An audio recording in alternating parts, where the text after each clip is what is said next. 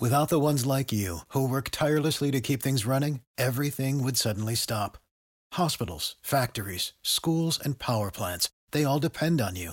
No matter the weather, emergency, or time of day, you're the ones who get it done. At Grainger, we're here for you with professional grade industrial supplies. Count on real time product availability and fast delivery. Call clickgrainger.com or just stop by. Grainger for the ones who get it done. When you need mealtime inspiration, it's worth shopping Kroger, where you'll find over 30,000 mouthwatering choices that excite your inner foodie. And no matter what tasty choice you make, you'll enjoy our everyday low prices, plus extra ways to save, like digital coupons worth over $600 each week. You can also save up to $1 off per gallon at the pump with fuel points. More savings and more inspiring flavors make shopping Kroger worth it every time. Kroger, fresh for everyone. Fuel restrictions apply. This is a more than just podcast production.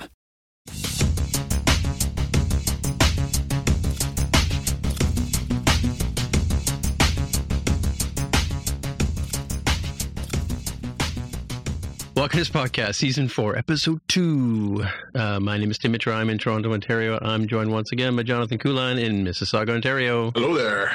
And we have Jaime Lopez Jr. in Seattle, Washington. How's it going? And we have two special guests today. South of the Mason Dixon line, we have Tammy Coron. Hey now. And we also have Bill Coron. Hey. Alrighty. Okay, so um, yeah, we're completely messed up today. So I'm just gonna. I, know I had some fact check here, but I, I don't know what happened to it. Anyway, so um, let's just jump into the headlines. Another perfect episode. Ah. All right, into our headlines. This was a big week for Star Trek. We got some good Star Trek news to talk about. We uh, we had uh, we had First Contact Day, which was uh, just an interesting excuse for Paramount to trot out a bunch of trailers for their new material. So we got a trailer for Picard season two, a little teaser trailer.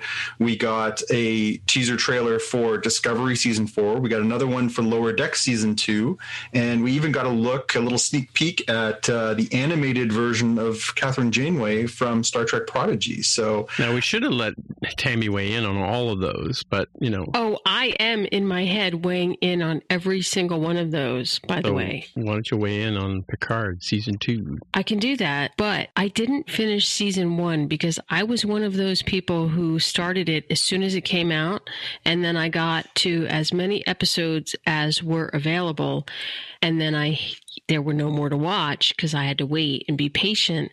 And then like a thousand other things happened and I never got back to it. So the last episode, spoiler alert, the last episode I saw was where Picard got blown up. So you never saw Riker and Nine make out? No. And Oh, I feel man. badly because here's Jonathan is saying that there's a season two. And I'm like, oh, shoot, I never finished season one. And same thing with Lower Decks. Like I did the same thing. Like I started watching it and I loved it. Like I thought that's that's that animated one, right? Hmm. And I was like, oh, this is really great. I'm gonna love it. And then I got into it, and then like a thousand things happened, and I never got back to it. And now you were like, oh, and there's a Janeway animated thing. I'm like, what? Janeway's like my favorite, and I didn't even know about that one. But Yeah, I, thought can Picard tell was you, your favorite. I'm confused. well, Picard is my favorite original captain. Janeway is my favorite lady captain because, like, if okay, if I put if I put Picard and Janeway in a room, Wait, okay, so if it's if it's the Gorn episode where they're both on a planet and they have to kill each other, who's going to win? Janeway, and I'll tell you why because because Picard he's a gentleman. I say he throws Earl Grey tea in her face and Earl Grey tea hot. Right? But no so like so there's all this stuff and and the only recent star trek that i'm up to date on and and bill my husband who i sort of drug into this uh into this special podcast here the only thing that that recent star treks that we finished was discovery and that's most partly because my my mother who also is a star trek fan she's like oh my gosh the new discovery's out have you Is your seen mother it I'm like, available to be on the show tonight by any chance? I should just drag her in. Why not? Make it a family affair. But I have to tell you, like, so the next generation used to be my favorite of the Star Treks, and then Discovery came, and I'm like, oh yeah, that's now my new favorite. So I don't know. See, I'm just off topic already. You can't trust Yep. me. Why'd you even have me on this show, I don't know. Tim? I don't know. I don't know. What are you thinking? Well, I'm, I'm kind of curious. So, Picard blowing up, I'm like, isn't that like episode one or two, maybe three of for the first season? three. It's not very far. Okay. But I'm telling you, I was so into it. I was like, oh my gosh, there's a new Picard. And I had to watch it right away. And they didn't have all of the episodes streaming.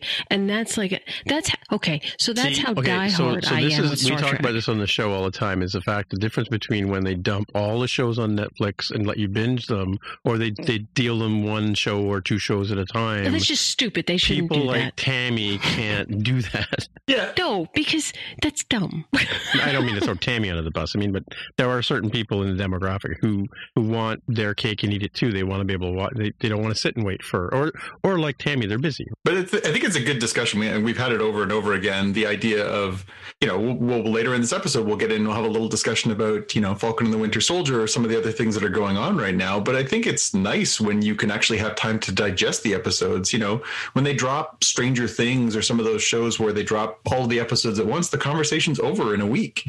And then you end up in these strange, awkward conversations, which we're currently in, where people aren't caught up, right? Like that, that happens all the time. You know, oh, have you watched Stranger Things? Like, no, I didn't have like 14 hours to sit and watch that in two days. Like, it's a tricky situation, right?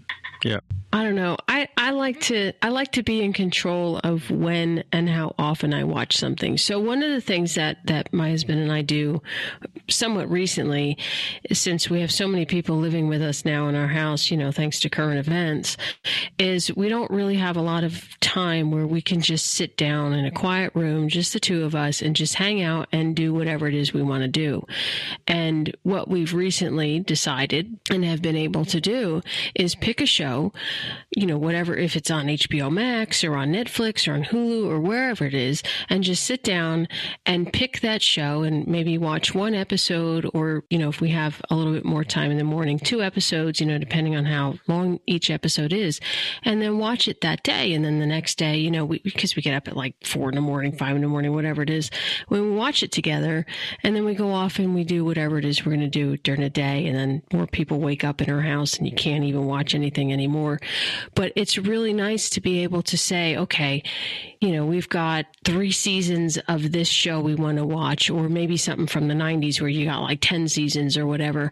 And we're able to every day get up as a couple and watch it and enjoy it. And that's sort of what we did with Discovery. You know, it, it came back for season three and we were just able to enjoy it while everybody else in the house was asleep and just kind of hang out and watch an episode every day for, you know, whatever, like a month or, or two weeks or three weeks or whatever the timing turned out to be versus, okay, the, this new episode drops on a Wednesday and, and we, we don't have cable. So we got to wait till it streams. So we can't watch it till Thursday or Friday or whatever thing we're waiting for it to stream on becomes available. And, and then we got to do that next week. And God forbid, you know, something's happening on that day and we can't watch it. It's just, it's a real hassle.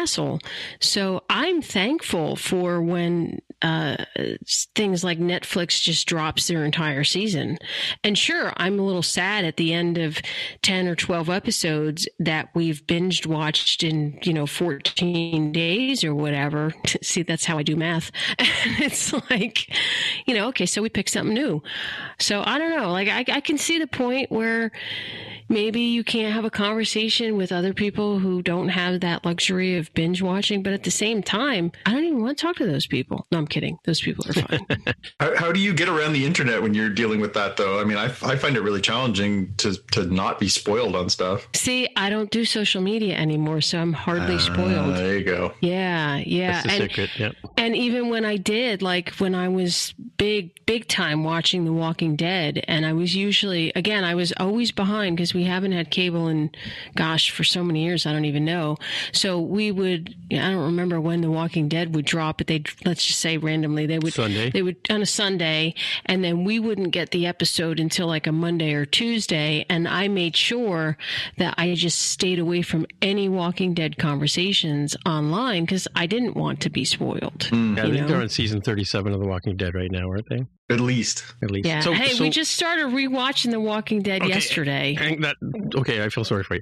Um, I have a question. Uh, well, what do you know about the Janeway? We've talked about Janeway, the the new animated series, which is called Prodigy, by the way.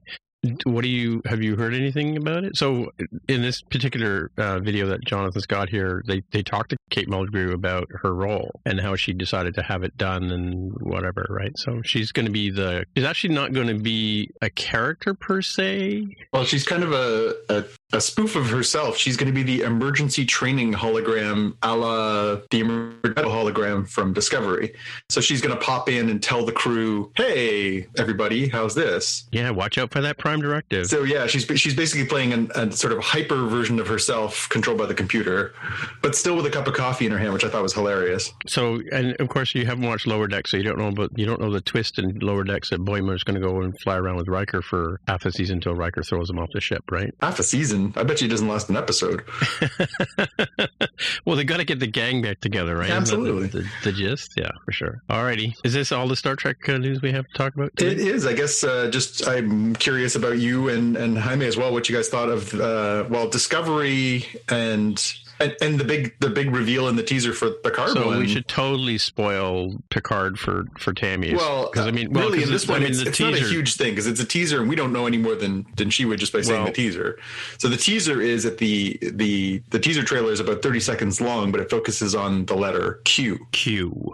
Oh. Uh, guys, you, you can't really spoil Tammy. I mean, I, you know, I every morning we sit down, we got you know our ritual. We watch what we're watching, but you know, I know that she's been on every chat room and everything. She knows things that they haven't filmed yet. Right, right. Okay, that's true. I spoil it for myself. Well, so throughout throughout the whole lower decks thing and throughout the whole Picard thing, we all, as our show, we called Q being on on one of these shows at some point in the future because he had to show up at some point, right? They can't just have such a great character, especially played by John de Lancie. They couldn't just let that one lie, right? Yeah. Yep. That's it. Yep. I mean, it's it's too delicious, especially because you have the de aging technology now. That like I I know nothing, but I believe they'll have uh, John de Lancie show up, and he'll be the way he looked in the in the '90s, and then say, "Okay, Picard, I'm gonna, you know, you look so old, I'll look old like you, just to make you more comfortable." And then they stop having to use the budget on that trick,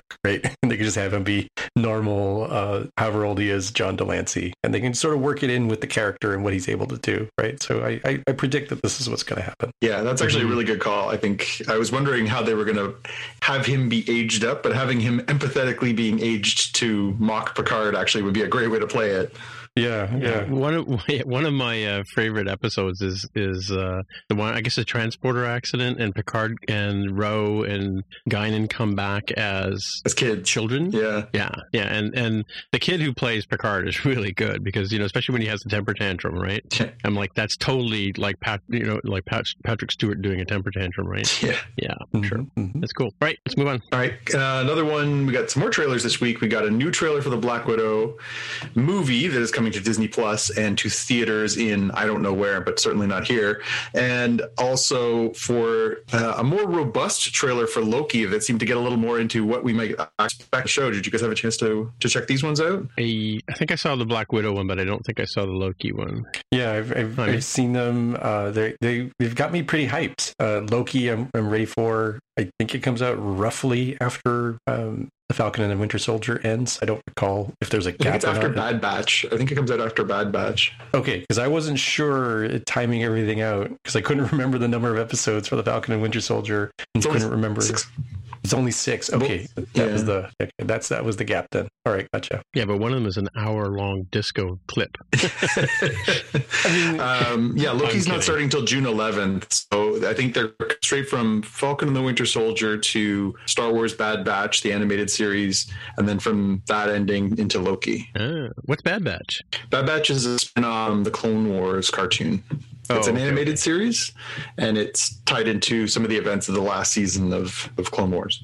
Mm-hmm. By the way, speaking of like, sidebar here, I just uh, I was poking around on the Disney Channel remote the other day, and I stumbled across um, I don't know how I did this, but I stumbled across um, the Ewoks cartoon, but I can't find the droids, which I find really weird. They didn't post the droids. I mentioned in our last episode they were going to put a bunch of what they call the vintage series up, right? Yeah, that's what I saw. Yeah, yeah. So they put up a bunch of classic cartoon stuff from the Star Wars universe. They didn't put up droids. I don't know why not that, but they put up all the episodes of Ewoks. Although they didn't restore them or anything, they look horrible. I will say. I actually sat down and tried to watch a little bit, and they are really rough. Um, I have some of the original animation cells here. I'll I'll donate them if they'll actually use them to fix this because it's awful. Right. Uh, but yeah, they put up that. They put up the original cartoon Wars Holiday Special in 1977. The uh, the Boba Fett premiere is up there now.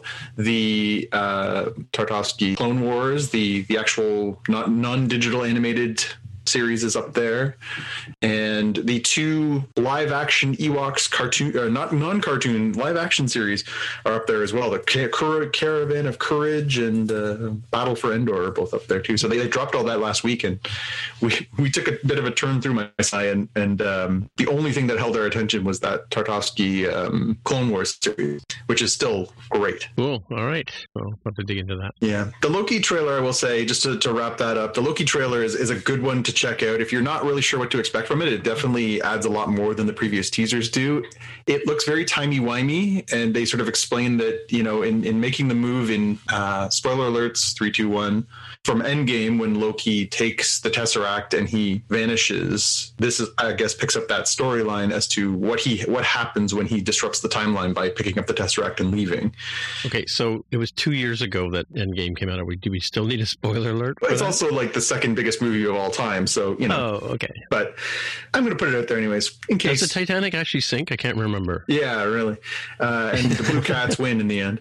The the trailer looks really good. Like I think this has the potential to be the most interesting of all the series. Like it looks sort of puzzly like WandaVision, but kind of epic like Falcon and the Winter Soldier. I think this could be really good. So is it a movie? The Loki thing? No, it's a yeah. it's a, a, Disney Plus series just like Falcon and the Winter Soldier. Oh. I think it's six episodes and it's okay. It's meant to be sort of this grand time traveling, oh, multi-dimensional deal. So it looks good. Right, right. Oh, you know, mm. I have a confession mm-hmm. to make. You haven't seen Endgame. Yeah. So no, I I actually have. Um, my confession is my son's girlfriend was just talking about the Loki trailer. Uh, I guess it was just yesterday, and she says, "Oh." Loki's got a uh, origin story coming out, and the way I heard it was because we were talking about something different at the time, and then I guess the trailer came up. But the way I heard it was low key. He has an origin story coming up, and I thought she was talking about some other person who, on the download, has an origin story no, that, coming that out. I'm embarrassed to admit that, but it's right. true. Okay, going to be a low key story. Mm, right. Yeah, yeah. Speaking of gifts, uh, yeah. So we talked last episode about the uh, the unfortunate passing of Jessica Walter, uh, famous actress, of course, best known probably for Arrested Development, but loved by many of us as the voice of Mallory Archer, the uh, matriarch on the uh, Archer animated series.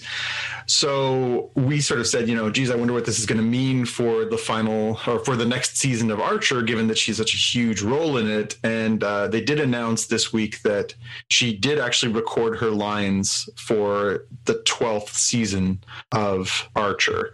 Now, the question is, will this now be the last season? Are they going to find a way to uh, pay tribute to her, to send her off? I think that's still to be determined, but I'm excited that, uh, you know, she at least had a chance to finish that piece of work, which is a, a great gift to leave behind to us because she was so so very talented at that show. So I'm excited that that's coming. Uh, next up, oh geez, Rick, we got a new season of Rick and Morty coming. Yay! Finally, um, as as you know, the show finally, Wait, yeah, what? finally, yeah. season five, isn't it? Season five. Gosh, I really need to dig out from under my rock. the twentieth of June is Rick and Morty Day, and Woo-hoo. we're gonna get uh, the fifth season starting. So this one's been really, uh, you know, again, Rick Rick and Morty is a great gift, but it, they can do it in two parts again. Where they show like three episodes and then go away for six months.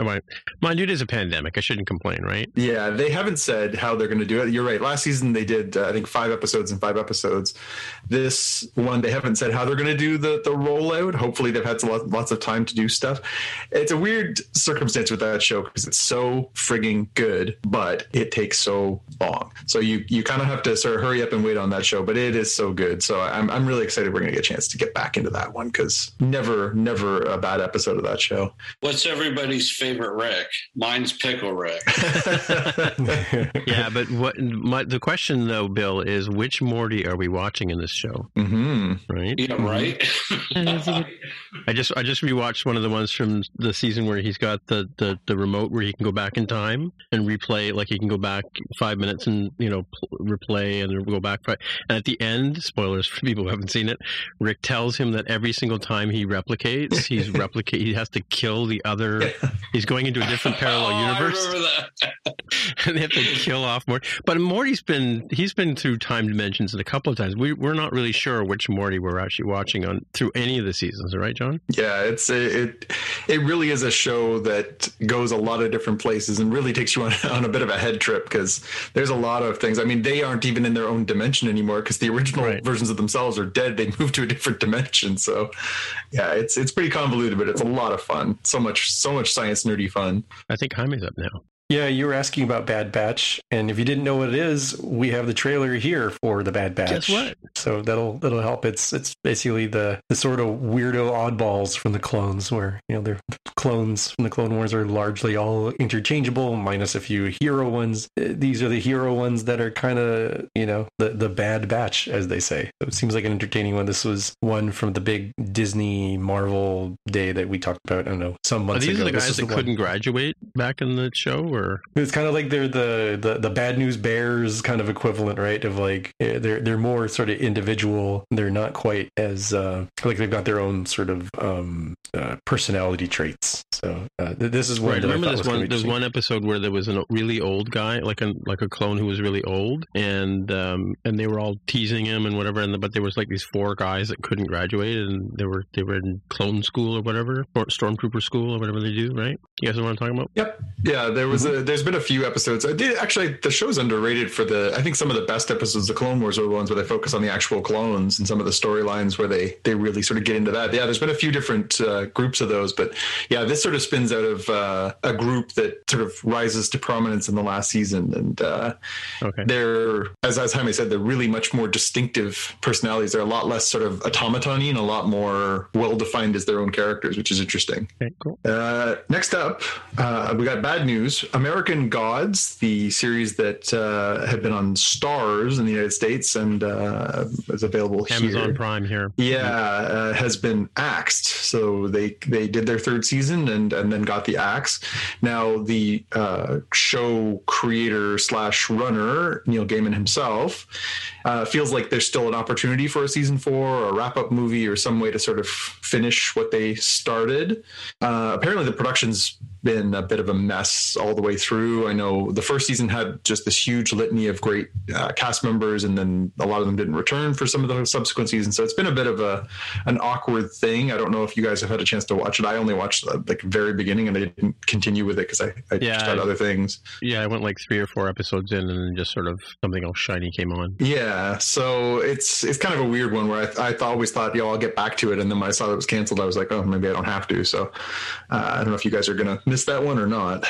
Yeah, I don't know what it is. You know, you know the Irish dude, the black-haired guy. Um, I forget his name. He's this one of the main characters in that, right? Um, I, I, I don't know. I just have trouble watching his Is that Ian McShane? Yeah, I think so. Yeah, yeah. yeah. How can you? You're watching his shows. Deadwood is one of the greatest shows ever put to television. I, I've again like put that in the pile with Buffy. I've Oh. not seen Deadwood. Never Oh. seen it. Deadwood is awesome, and we cannot be friends until you watch it. that show is mag. It was just such a heartbreaker for it to stop. Yeah, it, it's a magnificent show. Even Bill watched Deadwood.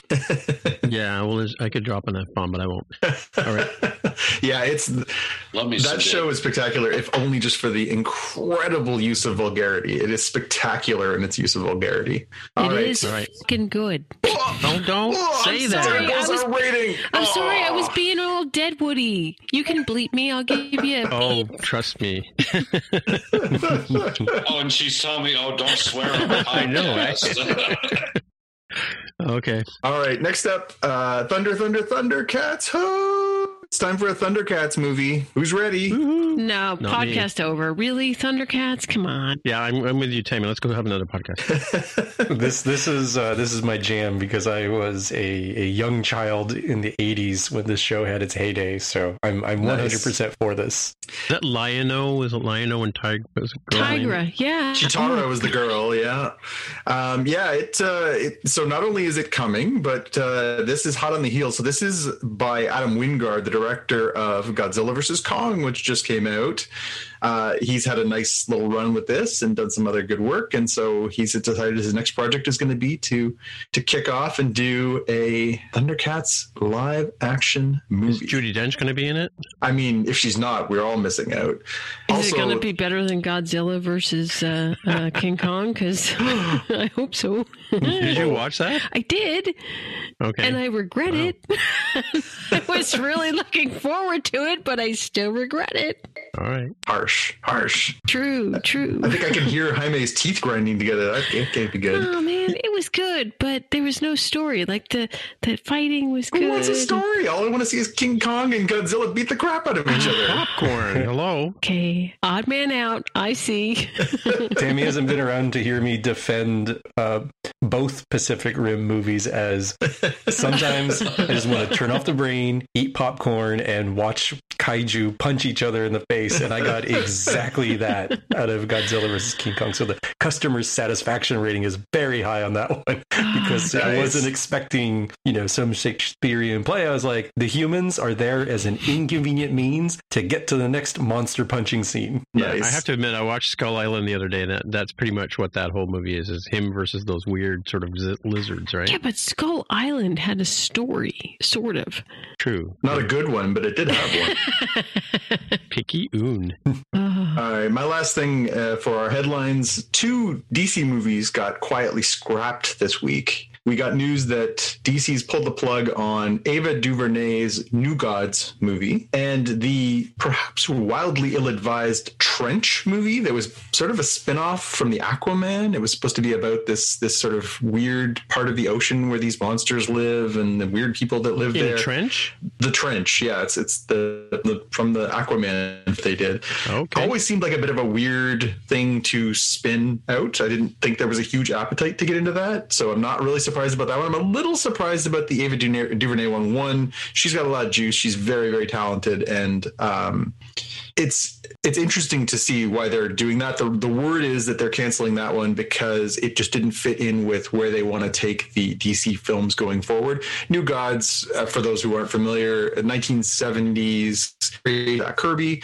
It's very sort of big and epic. It is tied into what we just saw in the Justice League movie. It's the whole Darkseid universe, you know, Apokolips. It's, it's sort of the good versus evil set in this sort of little pocket universe that they inhabit.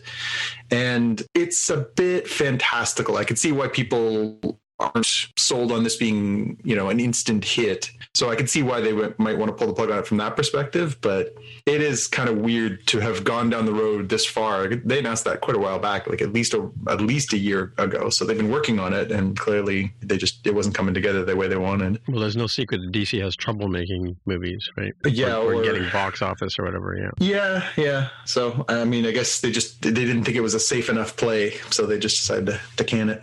Well, Tammy, have you seen The Mandalorian by any chance? bits and pieces. Okay, you've seen enough to, to, to get where I'm going with this. Um, so we have a trailer here for Ghostbusters Afterlife, a, a sequel to the original uh, Ghostbusters. Wait, uh, wait, hang on. How does that even connect to the Mandalorian? Wait, I, I feel like I just stepped in. Okay, I'll wait. Well, we'll, I'll be will. patient. will patience, patience. Um, yeah, because that's totally in my vocabulary. So we have this short, um, you know, uh, clip here from the new Ghostbusters Afterlife movie that's coming out with Paul Rudd at store as getting you know groceries and snacks, and we see the the the mini puffs, which are uh, small miniature versions of the Stay Puft Marshmallow Man, the iconic ghost from uh, the original Ghostbusters. And boy, if it doesn't feel like uh, the Baby Yoda effect, and I'm 100% for this. Like I want a mini puffed here on my desk somewhere, and I really want them to release these uh, marshmallows branded uh, in the stores so I can have some. Okay, Jaime, you know Bad. I absolutely adore you, but that is such a stretch going from a mini Stay Puft to a to a Mandalorian. Like you'd have been better off. No, the Baby Yoda in the or Mandalorian. Baby Yoda. You'd have been better off comparing it to a mini me from uh, I don't even remember what movie that was from. Austin Powers. Yes, thank you from the '90s. But how do you? It's the can't. cutesy factor. It's the cutesy factor I for can't sure. even. I don't even know where to go from here. Let me tell you, I can tell I can tell you where we go from here.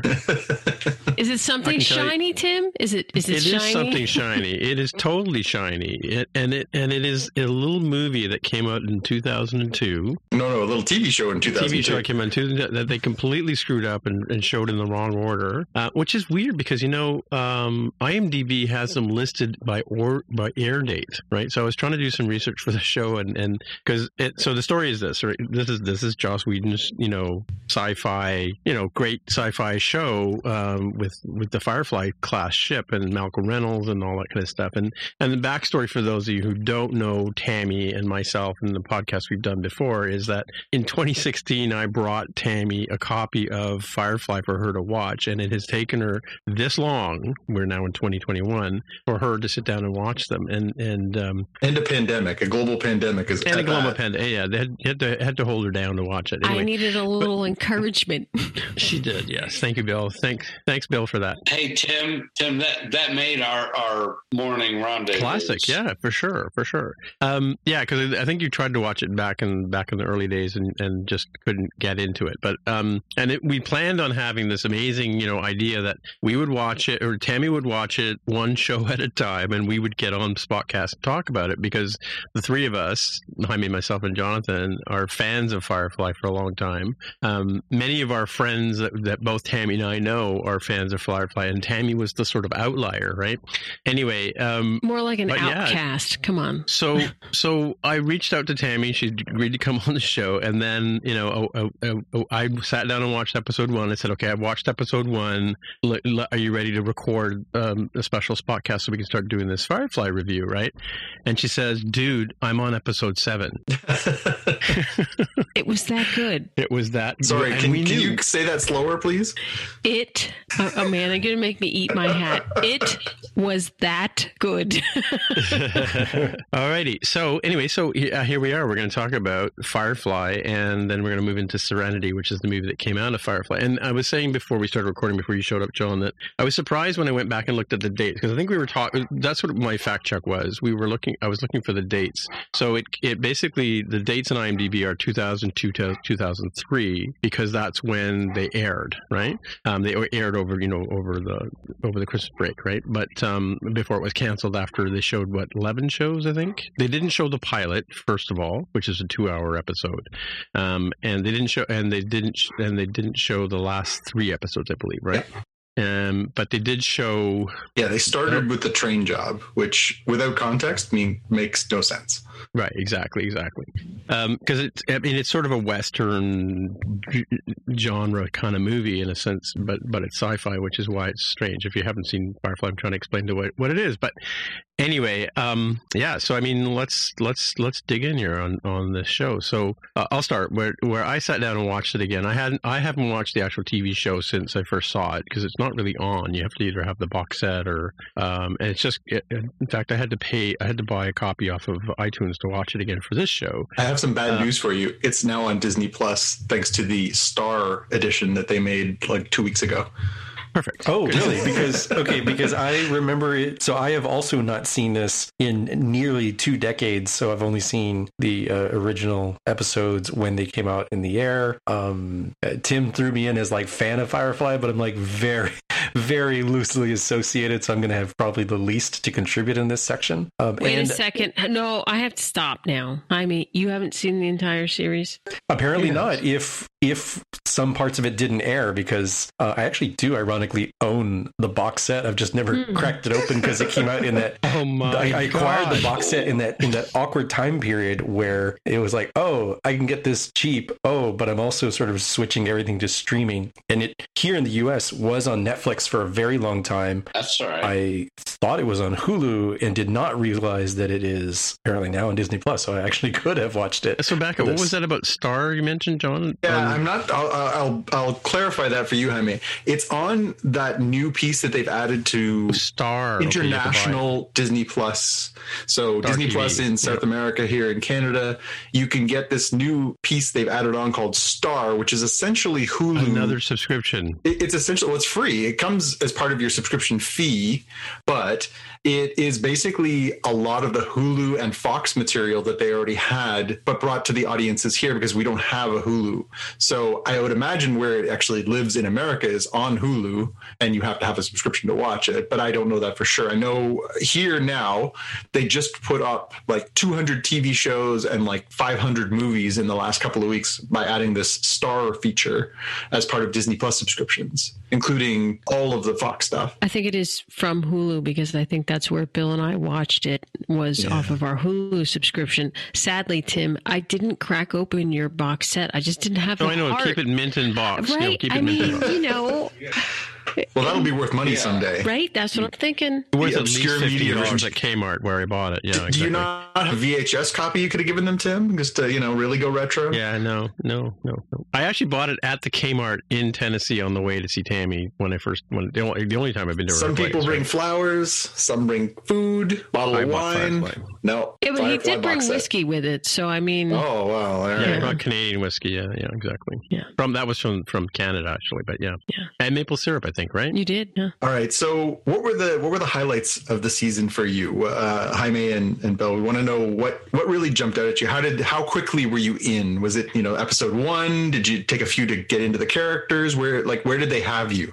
I guess I'll go first because mine will be the, the shortest and saddest. Um, so it, I actually liked the very first episode that they showed on Fox because that one I, I don't remember the actual main plot. What really stuck with me is a scene that that uh, made me realize how this is going to be different. So they've they've beaten the the villain. They're kind of hanging out in front of the the ship with the villain, and the villain's like, "Oh, I'll I'll get you, gadget, next time," sort of thing. And Mal just you know kicks him into the engine, and the guy turns into chunky salsa, right? Like I, I, I love that. I was like, oh man, like I just am used to the TV trope of like, oh okay, I'll get you gadget next time. That'll be a recurring villain. It's like no, they they do not mess around on this, and it was it was hilarious after you know being shocked. So that that that one stuck out to me sort of immediately. And although I'm I'm privy to the fact that that uh, this is a a, uh, a great shame that that Fox messed around and showed that episode first and not the actual pilot. Um,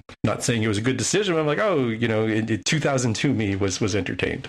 Tammy, Bill, what do you what, what what jumped out at you right off the hop? Where were you? Where was your buy-in? Well, uh, for now, I, I I was ex- it was explained to me that they were like out of sequence. So the first one I saw um, was where uh, they were at war. That's that's the that's the The pilot. initial- yeah. yeah, the initial rebellion, and that I don't know. I guess maybe they aggregated it in proper order. Yeah, they did and for the for the DVDs. They did, yeah, and for for I think Hulu, they actually put it in the intended order. I mean, I'm uh, I'm surprised it's not an ongoing series. Really, We were too. Yeah, we were, and still are, for that matter. Although we'll get into the, some of the reasons for that in a in a bit.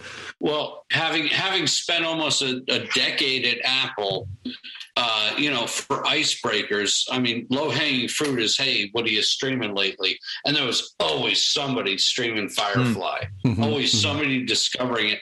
I think it's kind of like almost like a uh, a continually building cult mm-hmm. following. Right. Yeah. I mean, there were people who became fans watching it on TV initially, right? Even even though it was shown in the wrong order, and then there was um, then there was people like me who saw it. on- And Jonathan he mentioned earlier before we started talking that Rick McGinnis had given him the box set as well. And uh, hey, Rick, but um, he doesn't listen to the show, does he? I don't think we're his uh, area of, of enjoyment, No. but I'll let him know. All right. Um, but uh, so I, I watched the box. I, I had the box set, and that was early in the day. You know, I think I don't think we really we weren't really into Netflix and all that kind of stuff at that point in time. So we, I, you know, I was watching things like Breaking Dead and and Sopranos and stuff like that. So I was into watching these shows that were were at that point in time they they'd already been past their original dates, right? Um, and yeah, and it was just uh, it, the the order that they came out in. They showed the first episode, which is called the pilot's called Serenity, right? And that's a two hour long episode. And and just a, a, on a side, I want to talk about that in a minute. But so yeah, I mean, we watched it, and then it was like, oh my god, like you, you get to episode fourteen, and you're like, where's the rest, right? That's the gut feeling you have, right? Um, and for I, and, and I was saying before that the movie came out in 2005, which is only three years later. But I don't, I seem to remember thinking it was much longer than that. Um, Jonathan, what do you think? Do you remember that? Yeah, I remember the gap because you know it really grabbed me when I got that the box set, and you know I sort of said, "Oh my god, this is great! You have to watch this." You watched it, and we sort of became you know early adopters on that front. And you know I think both of us were you know privy to that conversation, and a lot of people had, which was, "God, it's so good. Why isn't there more?" And then there was this sort of groundswell as, particularly because it, it happened to coincide almost perfectly with the real sort of move into social media too in the early 2000s, where things were starting to catch up and people were starting to share and talk and and share their passions and their enjoyments online and it became pretty clear that there was a exactly what you guys mentioned it was a not only was there a cult following but it was a growing following in spite of the Yeah. fact that it was short-lived and that it was aired out of order and all these things were working against it but they put out this set and it became this sort of you know, it was like a, a Henry Miller novel in the 1950s. People were passing it around, people were sharing it, people were starting to share files at that point, right? And we had a whole ship full of underdogs that we loved. Well, that's and it, it just hit all the right buttons, I think, for a lot of sci-fi fans. You know, it just it was a, a beautiful mix of a timely topic, good characters, the right cast with great chemistry. Like it just it just came together and it just snowballed from there. So there was this sort of groundswell of bring back Firefly, and then that morphed into well, let's make it into a movie, and and then we got our sort of second chapter. And then even then, it was not a success in the theater either. Like in spite of the fact, like it, it really was just the people at the time who were sort of cult fans who went to go see it. You know, Tim and I saw it on opening night, which uh, you know it was not a full theater. It was packed. I thought it was packed. No, it was it was reasonably full, but it wasn't like jam packed. And I think in the end, it only made like thirty million bucks. Like it was not a lot of money that it made. It barely made it back its money. Well, it's it's a bit like uh, Galaxy Quest in that sense. A lot of people didn't get it at first, and then it took a while to sink in. But I just want to go. So I wanted to go back to the first episode because I've I've watched. I don't know if you watched it again before we started doing this this particular episode, Jonathan. But I just went through it again with as a, as a seasoned fan, you know, knowing all the lore, all that kind of stuff, and sat down and watched it again. And and I have to admit, like like Joss Whedon has a certain writing style, and if you watch Serenity, just if you took take that one episode of Serenity and you watch it, he bounces around, he introduces characters, he doesn't do that whole all those tropes about um what do you call it? Oh, you know the the where you introduce a character and you have the sort of he just jumps into a character and they riff for a bit and then they jump out and go to another character and you're supposed to go you, you get this feel, sort of feeling I'm supposed to know what's going on here, but but they don't do that. he doesn't do the typical TV trope of like warming you up to the what's happening kind of thing, right? And I found I found the first episode really disjointed, and I could see why you know if if you know Tammy, you know, remember her son telling telling her from her to me that that what was this done in year one. It is a very hard episode to watch, although it is fantastic from the point of view of how the characters are portrayed because you know they've got the western thing. Um, I looked up a few things online and I, I added them to the notes, but they seem to be missing anyway. But the one thing I wanted to find out is why, like, the reason why they speak, they swear in Chinese is because um, at that point in the future, you know, the Indo-Chinese influence and the American influence have, have gotten together so that all of these people speak Chinese and commonly, I guess, English as we're supposed to understand them, right? So, Yeah. um, I, I love, I love the fact that they all swear in Chinese. I've always loved that, right? Although I, I've been told by some of my friends who speak Chinese that their Chinese is abysmal. Yeah, I was going to say, like, it's. It, I, I kind of wondered, like, are they really talking Chinese, or Yes. they're just kind of muttering blah blah blah? No, apparently they were taught they were taught everything on in the moment phonetically. So they were just Right. trying to make the sounds as they were hearing them from someone who was teaching them the terms and apparently did not quite nail it. But it, it is a, a lovely little part of the show. And it's part of the character of the show. Like it it really does feel like a possible future in a way that's very different than track or some of the other things that we enjoy. Like it does seem like, you know, the the the premise that they give you, especially at the beginning of the the Serenity movie, where they say, you know, Earth that was was all used up, so we we left and we found you know new places, we terraformed them, we made them into new Earths, and it was you know pretty rough from there. It makes sense. It really does. It, it makes sense as something that we could see ourselves doing. And again, that English and Chinese being sort of the last two dominant cultures again makes a lot of sense, and and it really it, it's just a, a sort of very to me, it feels very possible in a way that a lot of science fiction doesn't necessarily. It reminds me of my favorite part of the Foundation series, which, which is about the truckers, right? Like one of one of the one of the first stories in the Foundation series, I think it's the second one, is about people, you know, taking goods out to the, the outer rim planets, right? Where, where Luke Skywalker, Skywalker hangs out. but yeah, yeah, I mean, and, and, it's cool, and and and you know the whole the whole um, uh, Manchurian candidate factor with with River. Mm-hmm. Um, um, I mean, like you know, it, it's it's funny how the how the and I guess I guess to sort of expand this conversation a bit because it also does expand out into everything that Joss Whedon has done since Firefly because there's influences of Firefly in Dollhouse and and you see and even uh, Summer Glau who plays um, you know she's in she's in Big Bang Theory. She's she played the the Terminator in the Sarah Connor Chronicles. Uh, I believe she was an Angel too right? Or something like that? Uh, I know I know that he's recycled a lot of his I don't his, remember. I know know um, not her, but uh, Gina Torres was on right. Angel, and Nate Fillion. Uh, oh, maybe she was in Dollhouse. I think. I think yeah, I she think, was in yeah. Dollhouse. Right. He, he, a lot of the you're right. A lot of the actors he continued to use because they they canceled Firefly, and I think he felt bad about that. So Adam Baldwin.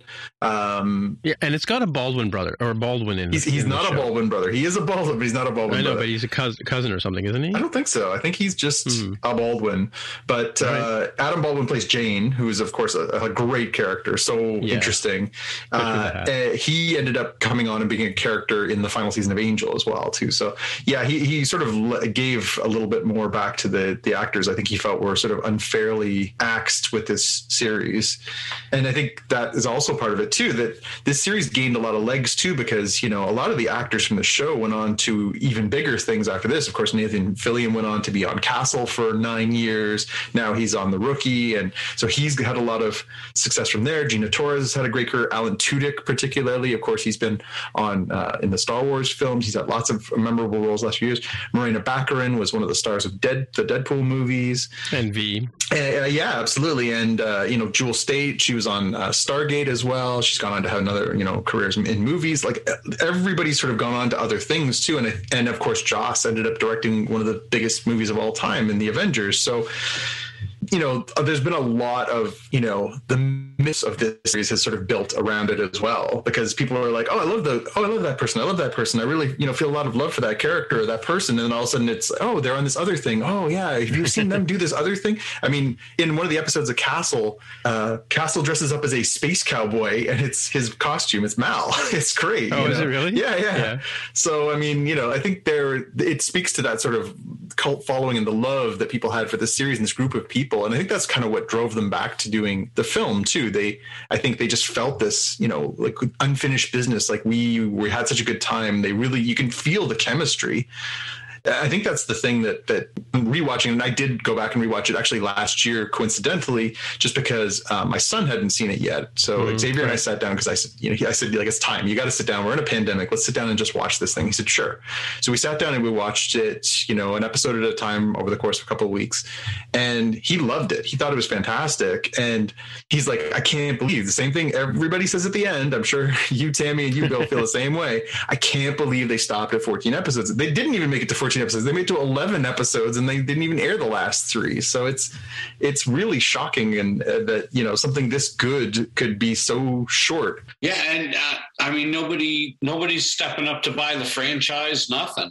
Yeah, I'm not even Well, sure. It's been a long time since it was out, right? yeah, I'm not even sure who owns the rights anymore because it was on Fox. I mean, come on, Netflix bought Trailer Park Boys. I mean, come on. Yeah, This is way better Classic, deal. Yeah, yeah, yeah. Fox was bought by Disney, so I don't know who owns the rights to all this stuff now. I I, I love the idea that uh, that you know, uh, Summer and River and uh, yeah, River and all these characters are all Disney princesses now. But um, I, yeah, I don't know who who would get to do it if they were going to do it anyways, and if they were going to do it, we can get into the murky part. I don't know if Joss Whedon would be involved if they decided to do this, and I don't know if this would happen without Joss. So Yeah, that's true. There'd be a lot of recasting. well, I don't know. I don't know what they do. I mean, obviously, Ron Glass has passed away. He was he was the the shepherd, and he was such a great part of the show. Um, they did spoiler alert. If you're this far in, you're out. Uh, the they did kill off his character in the movie, and and they did kill Alan Tudyk's character. So they could Okay, theoretically bring that was back the seven- heartbreaking. Yeah, Yeah, tell me about it. yeah, and we'll, we'll get more into Serenity, but Heartbreaking and unexpected. And come on, really? well, it's funny. But you you are also a Buffy fan, right, uh, Tammy? Yes. The one thing that Joss has been great at is not Killing being precious people you about his love. characters. absolutely, and you know, but you know what? coulsoning them. It's yeah, absolutely, and it's he does he does it he does it throughout his series. He does it in Buffy, he does it in Angel, he does it in this, he does it in Dollhouse, and he does it again in the Avengers Killed off a bunch of Avengers too. Absolutely. So he is he is known for this, and yet people still don't see it coming. And I, I will say, it's used to perfection. And I'll just jump ahead a bit, but it's used to perfection in Serenity because Serenity in all places, when they kill off Book, you're like, well, he's not really on the ship anymore. He's an older character. I guess it mm-hmm. makes sense. Somebody's got to go. Fine. But when they f- go forward about 15 minutes and they kill Wash, and it happens very suddenly, especially in the moment of his triumph, because he just lands the ship and he saves everybody and he's the hero. And then he dies. and he's a leaf on the wind. He's a leaf on the wind. Watch how he soars. And Yeah. and it's just gutting in that moment. But at the same time, then they cut to the scene where they're holding off the Reavers, and everybody keeps getting shot, stabbed, hit with blow darts, all these different things happening. In that moment, you're genuinely thinking, oh, so this is like Butch Cassidy and the Sundance Kid. Nobody gets out alive. What a great way to come at this. You know, it's it's it's Rogue One. It's the idea that these are the you know the last people, and they're going to die for this cause, and and you really aren't sure in that moment. Well, they just killed Book, and then they killed Wash. Geez, maybe he's going to kill everybody, and it really it ups the tension, it ups the stakes, it makes it way more compelling end to a film where you're like, gosh, I'm not sure anybody's going to live out of this, and you can't get that without again not being precious. So Wash is a beloved character. To kill him off in that moment was ballsy. Yeah, You know, for a sure. lot of episodes. I mean, I I I thought they were all going to die robbing the train. Yeah, I don't know. You, no, it's y- you guys talk about why hasn't anyone picked up the series and how come it hasn't continued and so on and so forth. And I look at it as, well, yeah, maybe back in the day, it would have been really good to have this strung out over, I don't even know what Joss was planning. I think it was like a seven season run. I don't even remember. Yeah. I did, I Mhm. did Yeah. a whole reading on it and I completely forgot. But then you watch Serenity, the movie, and you're like, well, yeah, thanks for wrapping everything up. And I don't know where you can go from here. So I don't, I don't, I wouldn't, I don't know that I'd watch a pickup of this show.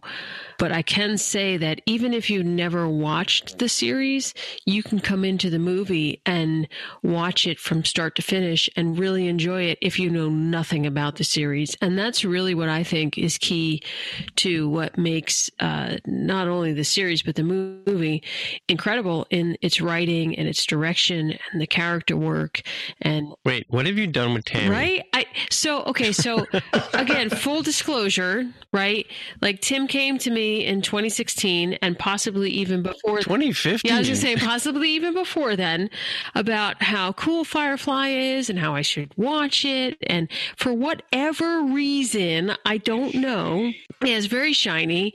Um, came to me and said, You should watch the show. And I was like, Yeah, whatever.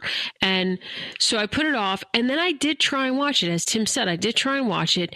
And I hate to bring in other shows into this conversation, but a similar thing happened when I tried to watch another show, Bob's Burgers. Someone was like, Oh, you should watch this. And I was like, Okay, fine. And I tried to watch episode one. I was like, This is awful. Why, why would I even watch this? And I put it away. I put it away for I don't even know how long I put it away. I put it on the shelf. I'm like, I'm not watching this. It's dumb. I don't like it. And then I went back to it and I watched the first episode or two of Bob's Burgers. I was like, oh my gosh, this is great. I love Louise. I love Bob. And Linda, she's my favorite. And sort of like the same thing happened with Firefly. Like, you know, I, I tried to watch it with my son and he was like, oh, was this made in year one? I'm like, yeah, this is stupid. You're right. I'm not watching this. Tim's crazy. What the heck? And I put it away. And then, like I said earlier, I don't know if Tim is going to cut the conversation we had out earlier, but I said earlier that, you know, one of the things my husband and I found that we enjoy during this whole process of the, you know, the pandemic and, and so on and so forth is that we just want to spend a, a little bit of time together in the morning, just him and I, just doing, you know, mindless stuff, whether it be watching television or just ha- having a chat, which the two of us are totally mindless. But so we started watching Firefly because I knew eventually Tim was going to be like, Hey, did you watch it yet? So we did. And we started watching it and it was brilliant. I was like, Oh my gosh, I've been missing this this whole time. And like Tim said, like I was supposed to just watch, you know, an episode and then have a podcast with you guys and watch another episode and have a podcast with you guys. But I couldn't stop myself. And it was so good. Like, so Bill and I watched the first episode and we were still like, I didn't like him. And I don't know if he can speak for himself, but I don't know that we immediately fell in love with it on the first episode, but we were intrigued. We were like, wow, this is really good storytelling. I wonder where this is going. I fell in love with Kaylee immediately. I was like, oh gosh, she's like my hero. I totally love her. And then we were like, okay, let's let's watch this again. I don't know if we watched the second episode that morning or if we were like, okay, we're going to put this on our list of things to do because we like to watch one series at a time and we liked it, so we were going to watch it again. So we watched it and then like we were just watching it for, you know, what, it's 14 episodes. So we watched it pretty much in like 2 weeks. And then, you know, as Tim said, I sent him a message. I'm like, I'm done. I watched it. This is so cool. And then then we were like, okay, so where we can we can get the Serenity movie and boom, we watched that and and it was just like the storytelling, the character growth, the the just I don't know, everything was just so fun and so intriguing and so and they even had zombies. I know they're called reavers, but they were basically zombies. And it was like, wow, this is great.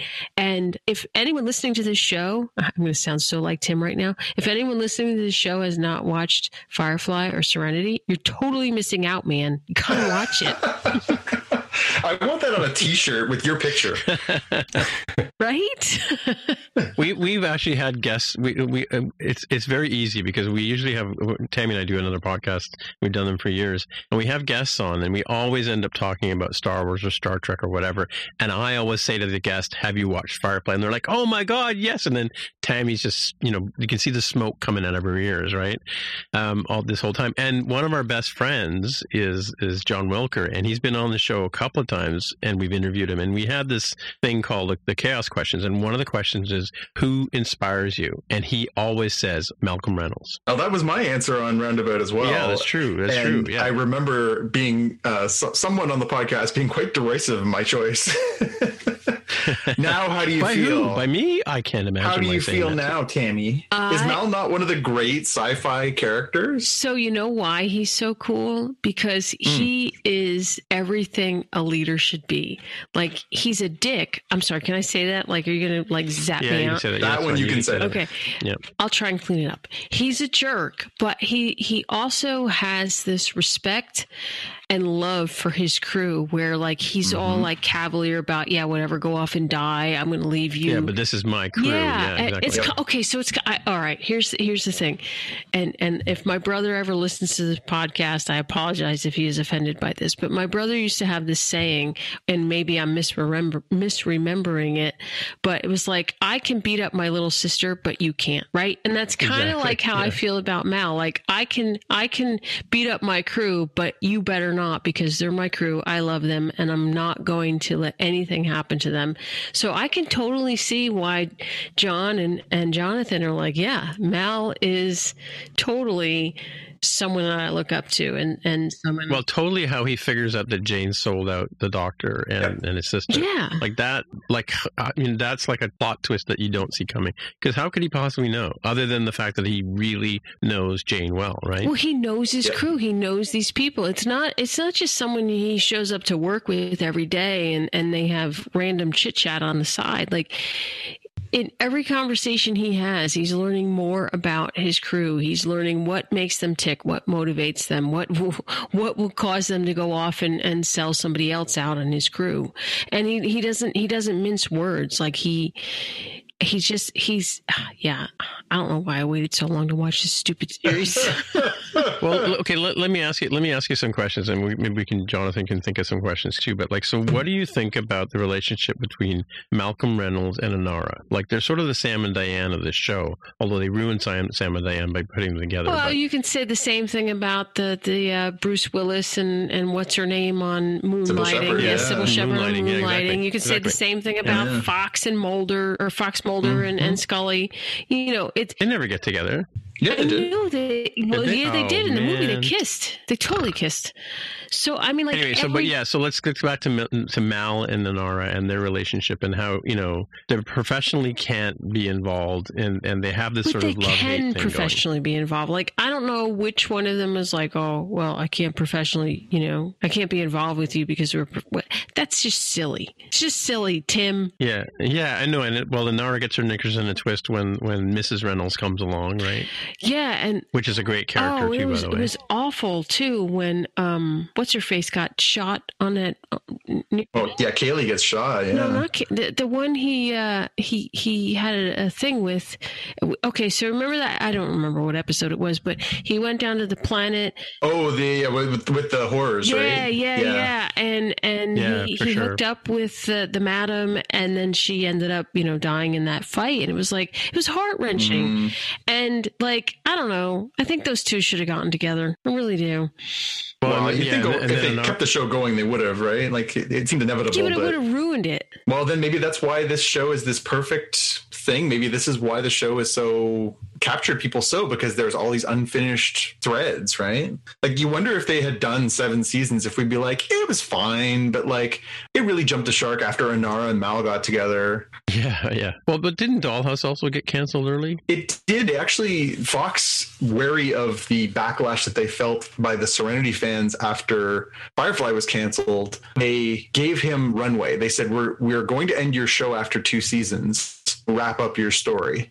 And so he he basically had a runway to finish at least season two, and he knew it was coming, so he could actually write an ending, which is, I guess, Yeah, You know. it felt rushed. it, Yeah. it certainly does. If you if you see the pacing from season one to season two of Dollhouse, it changes completely. So How could they? How could they do that after, like, again? How could they do that after the success of Buffy and the success of Angel? Like, because of the ratings, you know, wrong? the problem. And again, if you go back and look at it too, it's it's pathetic because now we live in an era where like a massive success for a show is like you know a few million people because there's so much division in where people are watching things and when.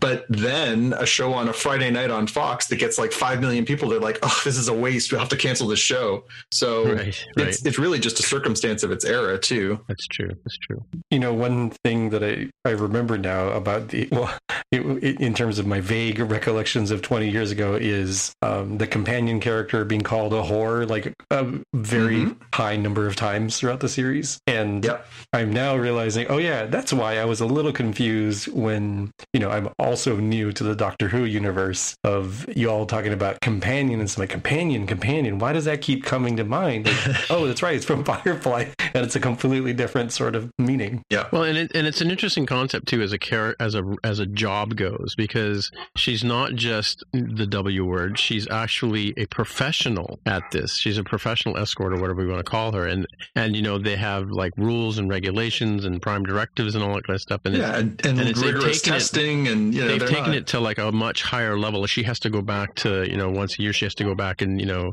get reindoctrinated and and whatever it is they they practice and you know their skill and um, it's an amazing kind of character because if you think about it, and we were pretty uptight 20 years ago, especially on television, uh, te- on TV, right? And and to have a character like that be so far out there, right? So it's kind of interesting. Yeah. Yeah, I mean, there's a lot of stuff like that. I mean, the, the part of the tension between you know Mal and and Inara is the fact that he doesn't respect what she does, even though he loves her and respects her, and she doesn't respect what he does. The the petty, petty thievery and all that. You know, she calls him a petty thief all the time too. Well, because it's, it's, it can jeopardize her her you know, uh, license or whatever. Right? See, Yeah. I don't think it's a matter of a lack of respect as much as it is that they want to be together, but neither one of them is going to say, I want to be with you. I don't think it has anything to do with a lack of respect. I think that's an excuse for both of them, honestly. Yeah, Yeah. A good read.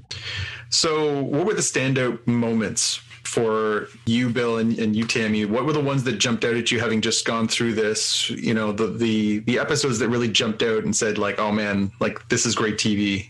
You know, I think honestly, all of them.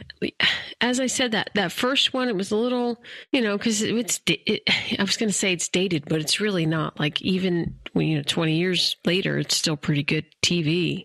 Um, I think just gosh, I'm trying to think what what what would be a standout episode. I can't pick one. Like they were all pretty good. okay, so maybe maybe one of the interesting things, and and you have to forgive me. Some I, I don't know if this was from the movie or the series, but when River just beat up all those guys in a bar. Yeah, it's a movie. That's the movie. Was it yeah. the movie? Okay, Yeah. because that was pretty amazing. And she beats up the Reavers too. You know, Yeah. Okay, so by then I knew what was going to happen. I knew I knew when they were all pinned down and, and everybody and, and, and Wash had already died and everybody had been stabbed and, and Mal was, you know, pretty much on his last breath there. I knew what was going to happen. I knew when when her brother got hit in the side that she was going to go out and kill all the Reavers because bar scene. So I wasn't I wasn't surprised there. Um, gosh, but other than that, I'm trying to think about like what what I don't know. I don't know that I could pick one out. They were all just so good, and we watched them all almost back to back. So was, they sort of just blended into each other. Yeah, and they there are different, like they're very different episodes. I think that's one of the strengths. It's 14 different episodes, and you know there is sort of a theme of you know the sort of petty crime and stuff like that. But there is a lot of variety in there too. You know, the episode where they they go to Ariel and they try and help Simon smuggle River into the hospital so she can have the diagnostic, and they're trying to steal the stuff out. It's a heist movie, right? It's a good one hour tight heist movie. But then you get something like Out of Gas where the you know the, the crew has to leave the ship and Mal's trying to get the part and then he gets wounded and it flashes back and tells the story of their lives like a very different type of storytelling very different type of story um, my my all-time favorite episode and it, you're you're right Tammy I can't you know it's hard to parse but I love Jaynestown the one where they go to the planet with the mothers yeah, and they, they had that statue of him. That was great. the the parts where you know they they they see the statue and they're like, huh, so this is what going crazy feels like. Like it's just you know they are so just dumbstruck that anybody could worship Jayne Cobb, and it's just it's so funny and it's so clever and you know and and yet it's a really interesting exploration of who Cobb is and who he wants to be. And you know like there's just there's a lot of stuff on these episodes to really get into.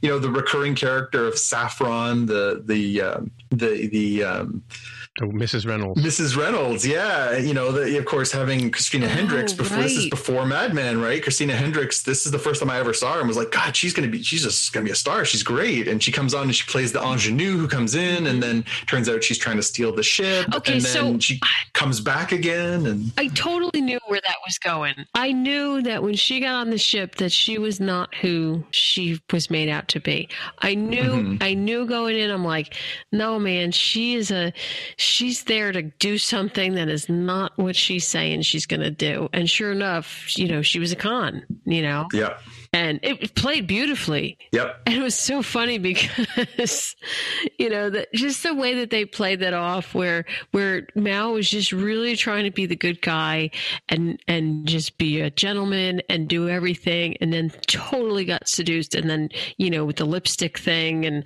boom, he was out cold, and then Inara had the same thing happen pretty much. It was great. Yeah, exactly. And then she denies it through the whole rest of the show. Oh my gosh, that was great. yeah. Yeah. And, but then to bring her back a few episodes episodes later for for the episode where they they try and steal the the rare gun, right? Yeah. Yeah. was so good and that episode again it, it just it's another sort of heisty kind of thing but you know the way the story sort of weaves back and forth you know naked mal stuck in the desert with his you know clothes off and the, the, like there's just there's so many great little weaves together. There's only a few episodes where i'm like eh, I can take it or leave it. The one as you mentioned the one with the the uh, the uh, brothel you know it, it's fine but you know again i think all of us were like eh, does does he have to rush out and have you know an affair with the one woman like that's gonna totally break Inara's heart freak out. and Exactly, yeah, yeah, it yeah, seemed a little bit sort of you know yeah.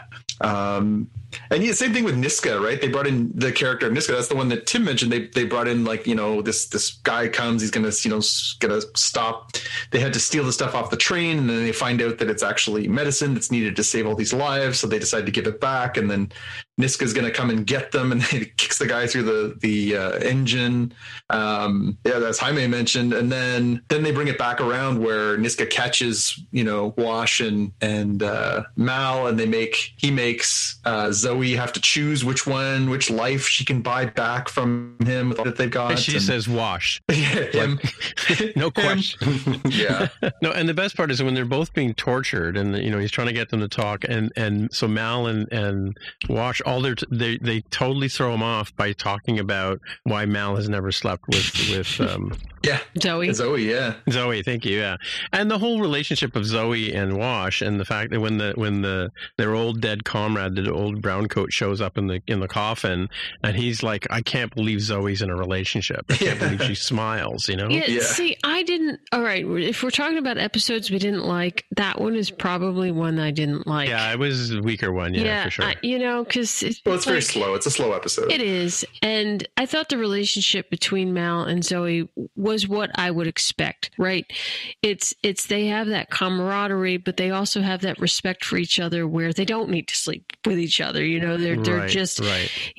for some reason people think that because you know you're supposed to be the opposite sex and be attracted to each other that you can't have a friendship and it's like well Mm. no that's not true you can totally be the opposite sex and not be sexually attracted to each other you don't have to sleep with each other just because you're best friends and have this camaraderie and i really liked that you know they showcase that you can have a relationship with somebody and not sleep with them you you can just Hmm. be friends like wow imagine that Yeah. what are the Yeah, I- odds And I also watched. I was watching some of the conversations between, like you know, Inara and and Kaylee and the other other like the female characters on the show, and it doesn't pass the Bechdel test because every single conversation they have is about another man, Mm-hmm. which is you know typical of that type of time, I guess. You know.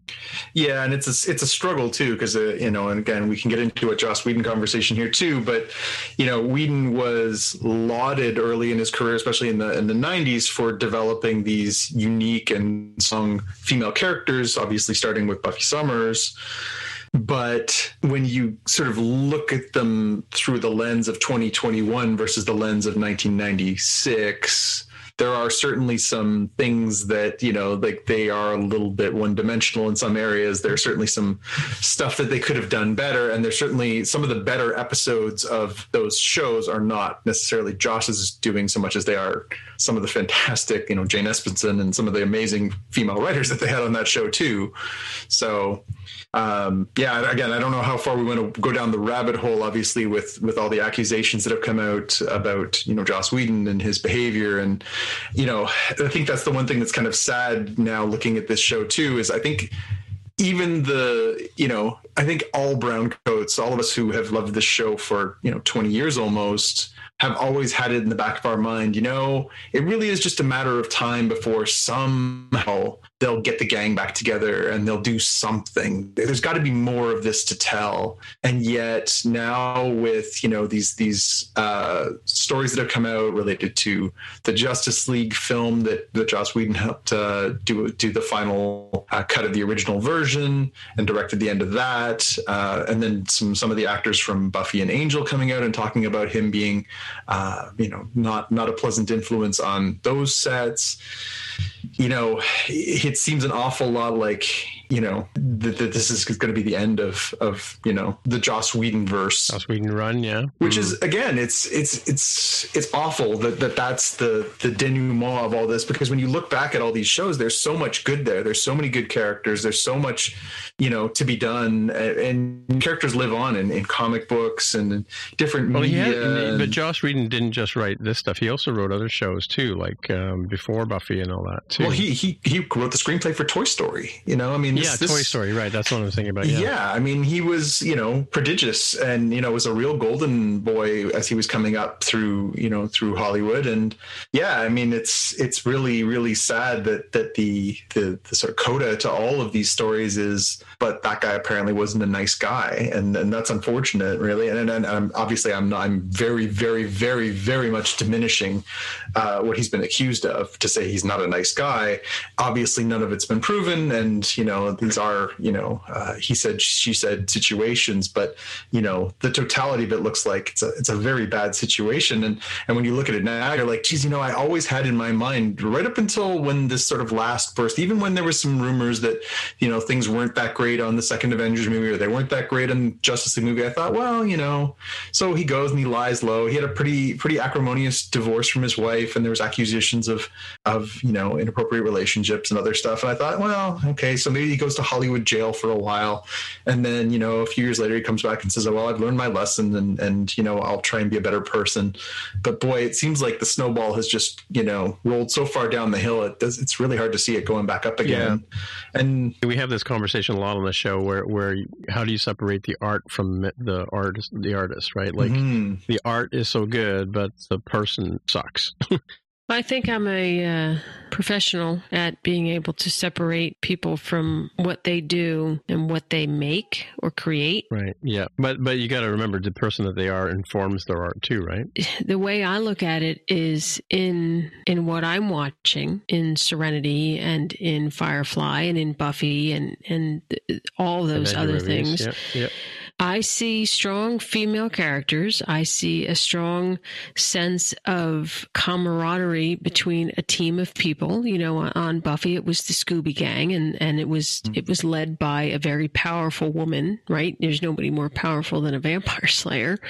Mm-hmm. Um, and with Firefly, you know, there was a lot of strong women in that. Zoe was strong, uh, Kaylee was strong, Inara was strong, and you know, she if if we're going to go to to sexuality and whatnot, you know, she definitely was very fluid in that. And I I don't know. I I guess maybe I'm the outlier here, but I look at those things and I think, you know, this this is powerful storytelling. This is great storytelling. There, And I said it earlier in the show. It's just you've got these characters and they're there to tell a story, and the actors and the actresses bring that character alive and certain parts of this one and certain parts of that one resonate with who I am and I can connect with them on a deeper level because, you know, I have a little bit of Mal in me. I have a little bit of Inara in me. I have a little bit of Kaylee and certainly I have a whole lot of Buffy in me.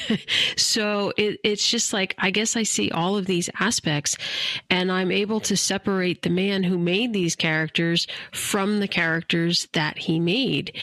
I'm just watching a television show or a movie or reading a book. And I'm there for that experience alone. I look at a person's art for the art. I don't look at the art for the person who made the art. I'm sure they have their own story to tell, and that's their story.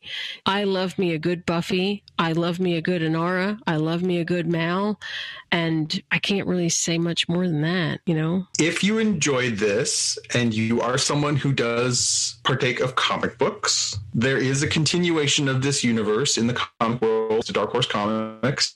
There's a great bridge comic that actually takes place. There's actually several that take place between Firefly and Serenity. The one I recommend most is called Those Left Behind, which actually explains the fate of the men with the blue hands, two by two men, and hands Ooh, of blue. So that is worth picking up. It's only a three issue series, so you can pick up the issues. You can pick up. There's a collected edition. Definitely worth a read. It does kind of wrap up a little bit of that storyline and gets you into getting ready for Serenity. And there have been a few other series since then uh, that are worth reading. Um, there's one called Float Out that's really good. There's one called Leaves on the Wind. There's that focuses obviously on Wash, really good. Um, definitely more material out there if you're into it. And these are sanctioned by Whedon as as sort of you know canonical, so worth checking out. And for the record, Tammy and Bill, worth opening that box set because the audio commentaries on the episodes they have the actors, they'll have the creators, lots of interesting insight, lots of fun character stuff, lots of jokes, and then the gag reels and the behind the scenes stuff is terrific. Well worth getting into. Oh, you're just trying to make my box set worthless. I know how this goes. I'll, I'll, tell you what. When we go to Tennessee next, we'll give you a second. We'll give you the Blu-ray box set, and then well, yeah, you know what the uh, the the uh, I'm sure that that I told I was telling Tammy about this earlier about the the behind the scenes thing that Joss Whedon does where he walks through the entire ship. Oh, right? it's, a, in it's fact, they, an amazing set. But they do that in the in the in the movie too, if you remember, because they follow Mal through. Yeah, the, whole opening shot is one big shot. Yeah, there's actually there's a Listen. break there, but I'm not going to lie. Before I watched the first episode, I got on the internet and I looked up all this stuff that Tim has been whispering in my ear for, you know, four or five years about it being out of order and all the backstory. And I learned a whole bunch of did stuff. Did you know Jayne has that woolly hat in the last episode? What? The one that's like on all the ski slopes. The one his mom sends them. Yeah. oh. Yeah, every every trope about Firefly has Jayne with that hat on, and it's in the last episode. Oh, well, I was talking more about like books backstory that they never got a chance to Yeah. tell and just all that stuff. I watched bloopers. I watched things you missed in Firefly or 10 of the funniest bloopers. I just went off on a binge, is what I did. Nice. Yeah. Nice. So, and I'm Cool. not opening my box set, JP. Well, we need we need it. to- we need link we need links for the uh, for the uh, the broadcast for that. Yeah. Falcon and the Winter Soldier. So we're now three episodes, or if you like, halfway through the season. Ooh. Is everybody up to date? Have we watched the show? Can we spoil yeah, of things? course we have, except for Tammy. We, we have. Yeah, I totally watched all of it. Season 12, right? Is that what we're up to? yes, that exactly is, is exactly where we're at.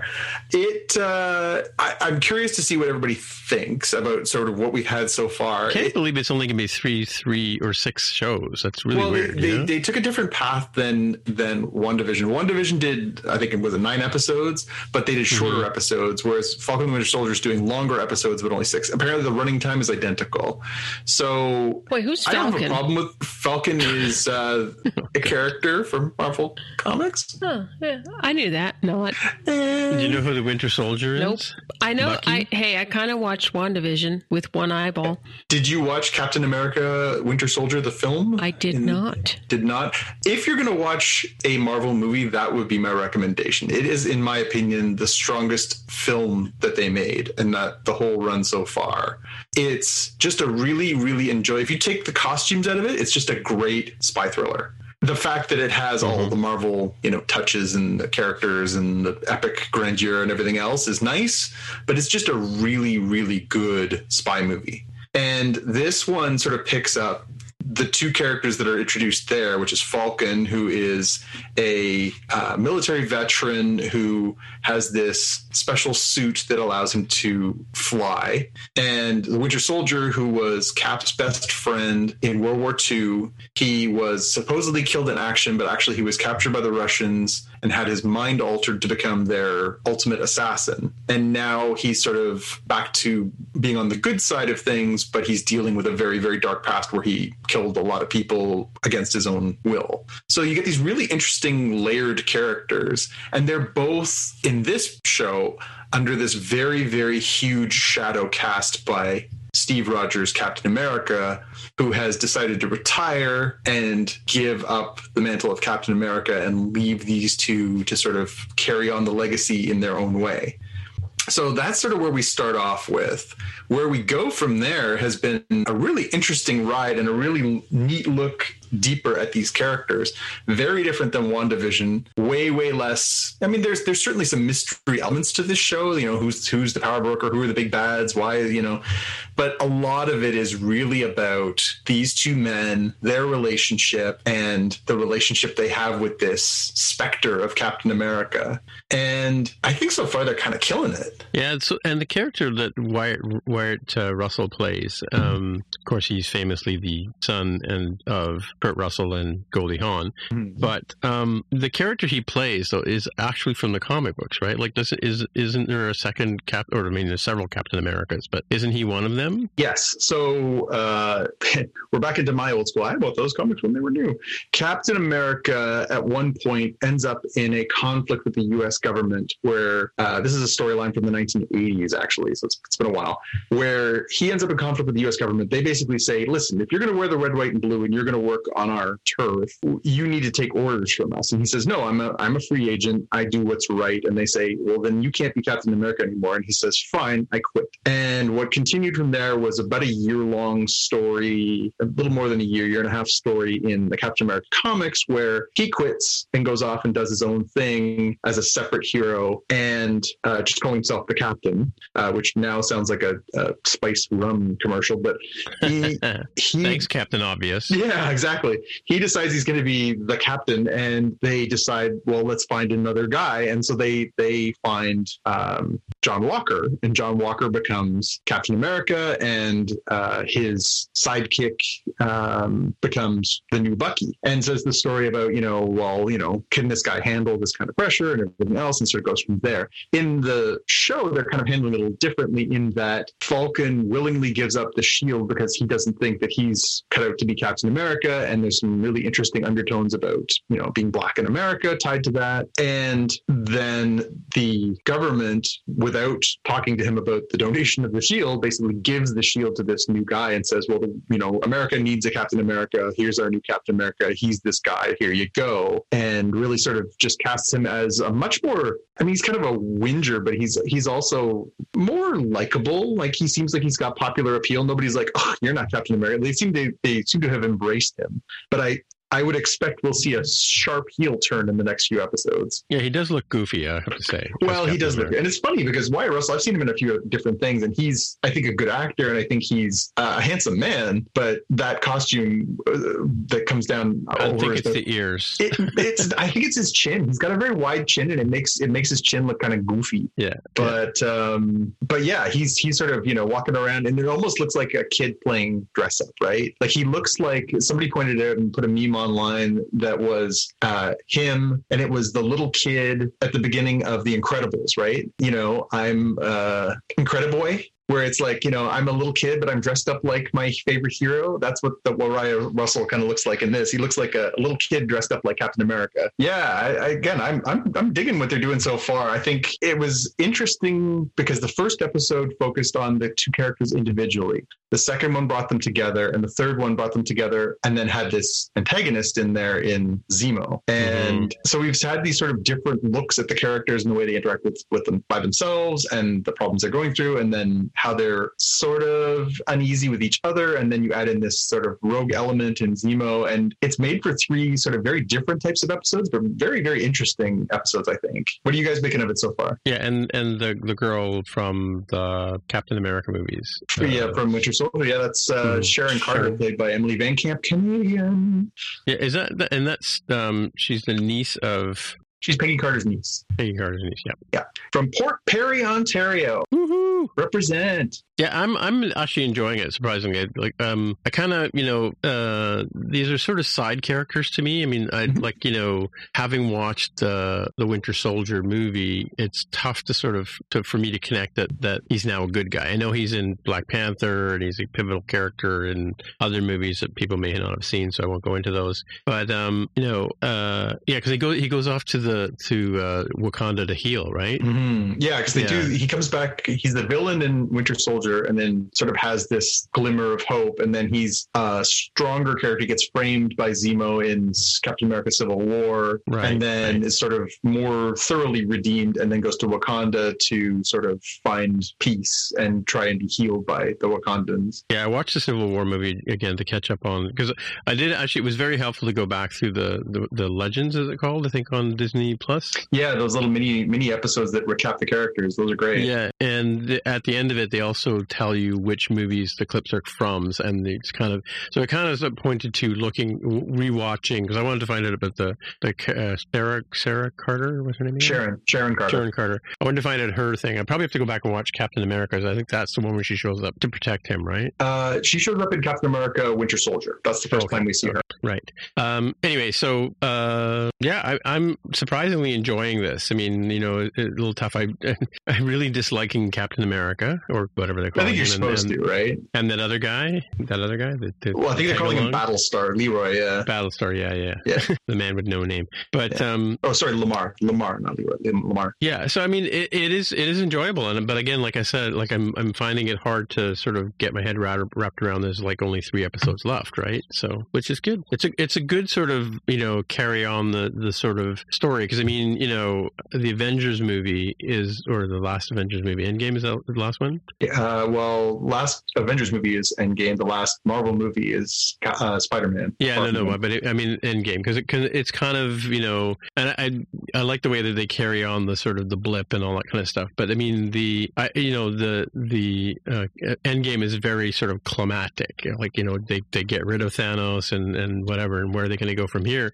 And it's you know now that Tony Stark is spoilers dead, um, you know they really can't sort of go down that whole sort of that whole rabbit hole with with the whole Avengers d- group unless they, I guess but I know in comic books they have what the new Avengers and the Avengers Next Generation and There have Avengers been a lot Voyager, of yes, a lot of different uh, characters. Yeah, and the Avenger Lower Decks, and yeah, so that's so on. exactly it. Yeah. Anyway, what do you think, Jaime? I'm liking it. It's a, it's definitely a little bit of a different kind of show in that it's it is more um, more like uh, the Winter Soldier movie than it is the completely out there WandaVision. So it's a little it's a little jarring seeing um, a, a kind of more normal show over uh, the the very crazy WandaVision. Um, I I can see why Disney probably would have wanted to lead with this one, but I, I like it for different reasons, and I think the the quips between the the two title characters are, are probably the best part for me. Seeing them sort of like uh, I don't know, like um, almost like lethal weapon style, grudgingly accepting each other, sort of thing. Yeah. Do you guys have you guys sort of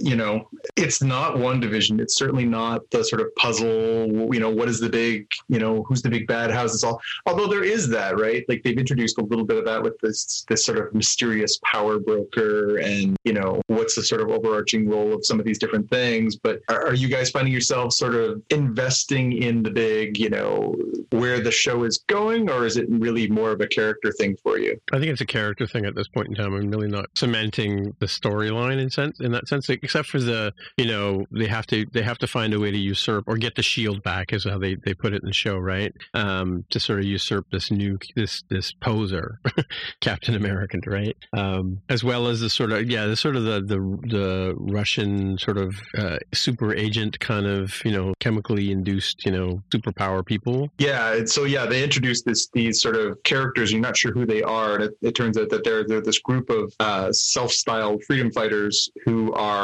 trying to protect the rights of people who have been displaced by the snap or the or the blip, as they call right. it. Yeah. Uh, and they've taken a new version of the super soldier serum, and so now the mystery is, you know, how many people have taken it, how many doses are out there, which they actually did resolve this week. It said that there's 20 doses, but we don't know how many of those have been taken. So the question is, you know, as part of this, you know, do we see, you know, does does Wyatt Russell's character think he needs an edge and take, you know, find a dose and take it himself? Oh, really? You know, like where where do these things go from there? You know, like where where are the because right now Wyatt Russell's kind of an annoying character, but he's not an inherently bad character, an evil character, malicious. You know, he certainly is very eager to prove himself, but he's not a bad person. I don't think. Well, they kind of in the, when they introduce this character, he's kind of in the, the locker room Yeah, trying yeah. to get his head into the fact that he's got to be Captain America, right? Yeah, and it's good. I'm, I'm glad that they're giving him some layers. The John Walker that they initially introduced in the comics was far more brash, militaristic, you know, buff character. You know, but then you think about when that character was created, it was, you know, late 1980s, different era, you know, different vibe. Again, think of the movies that were popular in that era, the, you know, the Rambos and the Terminators and all that kind of stuff. So it, it makes sense that he's a different character now with more nuance and, and everything else. But I think if you're going to have him be this person who you don't feel bad when inevitably Sam or or, or Bucky end up with a shield, you you don't want to feel bad for this guy. You want to think like, yeah, good, screw that guy, right? So he's got to have a mm-hmm. bit of a he's got to have a Yeah. bit more of a heel turn where people are like, oh yeah, actually this guy's a jackass, right? Yeah, yeah, yeah, for sure. And I, I do like the way that they play with the plot line of the blip in, in all of these sort of movies like Yeah. the the like I know I mentioned that before but like like the very subtle comment that the guy says when he says there's like a 5 year gap on your resume you know, Mhm. or your your your purchase history your credit rating has Yeah. a 5 year gap on it to him and his sister when they're trying to get the loan right Yeah, and they're like, hey, we were dust at that point. Could you give us a break? yeah, and and obviously no. I mean, there's a stigma, and and, and you know we're going to get that kind of stuff coming, you know, in the in the next few years when we we all come out of this pandemic. Because I mean, you know, for luck, luckily the three of us have, have been gainfully employed throughout the whole thing, but there are people who have lost their jobs and are going to have like you know uh, a year or eighteen month gap on their their resume, right? So Yeah. I'm sure there's going to be repercussions from that as well. Yeah, no, it's going to be interesting, and it is an interesting allegory too. You know, it's the way they're exploring this sort of uh, does have echoes of real life in that way. Sure, yeah, yeah. Um, speaking of Invincible. Have Uh, you guys I had have- a chance to watch Invincible? I've watched two of the four episodes that are available now. Um, I just actually just watched the uh, the the second squishing um, today with it with the you know the, the soldiers that come from All right, the hang on. realm. Before you get too Yep. far in, I mean, Yep. have you watched it yet? I, I haven't, and it sounds like they, they dropped a few episodes to begin with, and now they're going week to week. Yeah, they dropped three to start, and then last week was four, and for us, and in uh, Spotcast time, episode five is dropping, I think tonight. And uh, yeah, so there's there's about halfway through their season as well, sort of very quickly because they dropped those three at once. And it's not. Uh, I think one of the things that caught me very right off the hop of is it's not like a little half hour animated series like you'd expect. It's 45 minute episodes. It's like it's almost like a it's almost done like a drama yeah, there's sure. a lot in each episode. It's not, you know, you're in, you're out, you know, you can breeze through these things, you know, watch the whole series in the night. Like it really is some stuff to chew on. And and it's like the series in the comics is like that too. It's not just, you know, smash bang boom. It's it is very much a character piece as well, where you really start to invest with the lead character Mark, his family, his friends, his, you know, his growth eh, as a character, as a as a superhero. It, it, it's it's I'm glad they're not just like, you know, turning it into uh, you know, villain of the week punch up show. It really is capturing the, the series really well. Yeah, it does progress really interesting. Well, I mean, you know, the whole again, sort of similar to like I was saying before with the Watchmen, where you've got these new sort of superheroes that come out of, you know, I mean, for you it's normal, but for me to, to have them not be the, the familiar household names kind of thing. Um, you know, how how Omni Man how Omni Man's portrayed and and uh, Mhm. how he's discovering his his talents in the same sense, you know, we as we were talking about with with uh, Superman and Lois. In fact, I don't know if did that take a break for a while. I'm just trying to find it where it was. It did. But, it's um, it's taken a hiatus for uh, Supergirl's spot for a little while. So Oh, it'll, okay, I think they okay. did four or five episodes, and then they're taking a break. Right, and they've got the one son who's sort of got powers but Mhm. doesn't quite, and and so you know in in you know uh, Omni and, and uh, the episode today I watched where you know like like he's he's gotten in with this other group of of minor superheroes who are young and his age. Like one of them is a girl he goes to high school with, and and uh, at the end of the episode they find out that Omni Man is his dad. They're like, "What, dude? Omni Man's your dad?" You know, like Yeah, Omni Man is like the the big, as Jonathan mentioned last week. He's the big sort of he's the Superman of this this genre or this Mhm. this world. yeah. There there are certainly there are parallels, and I think they were deliberate. You know, the show was made by Robert Kirkman, who wrote the Right. comic, co-created the comic, and it certainly has you know echoes of familiar things. There is a, for lack of a better term, Justice League. There is, for lack of a better term, uh, Superman. There are archetypes, and I think that's deliberate so that you feel a level of understanding as you come into it. Right. So that you recognize the stakes very quickly of what's happening here. Like, wow, I can't believe that happened to that character. That would be, you know, Green Lantern in the DC universe, or that would be Captain America in the Marvel universe. So very interesting to. uh, There's lots of red ink in this one. I noticed.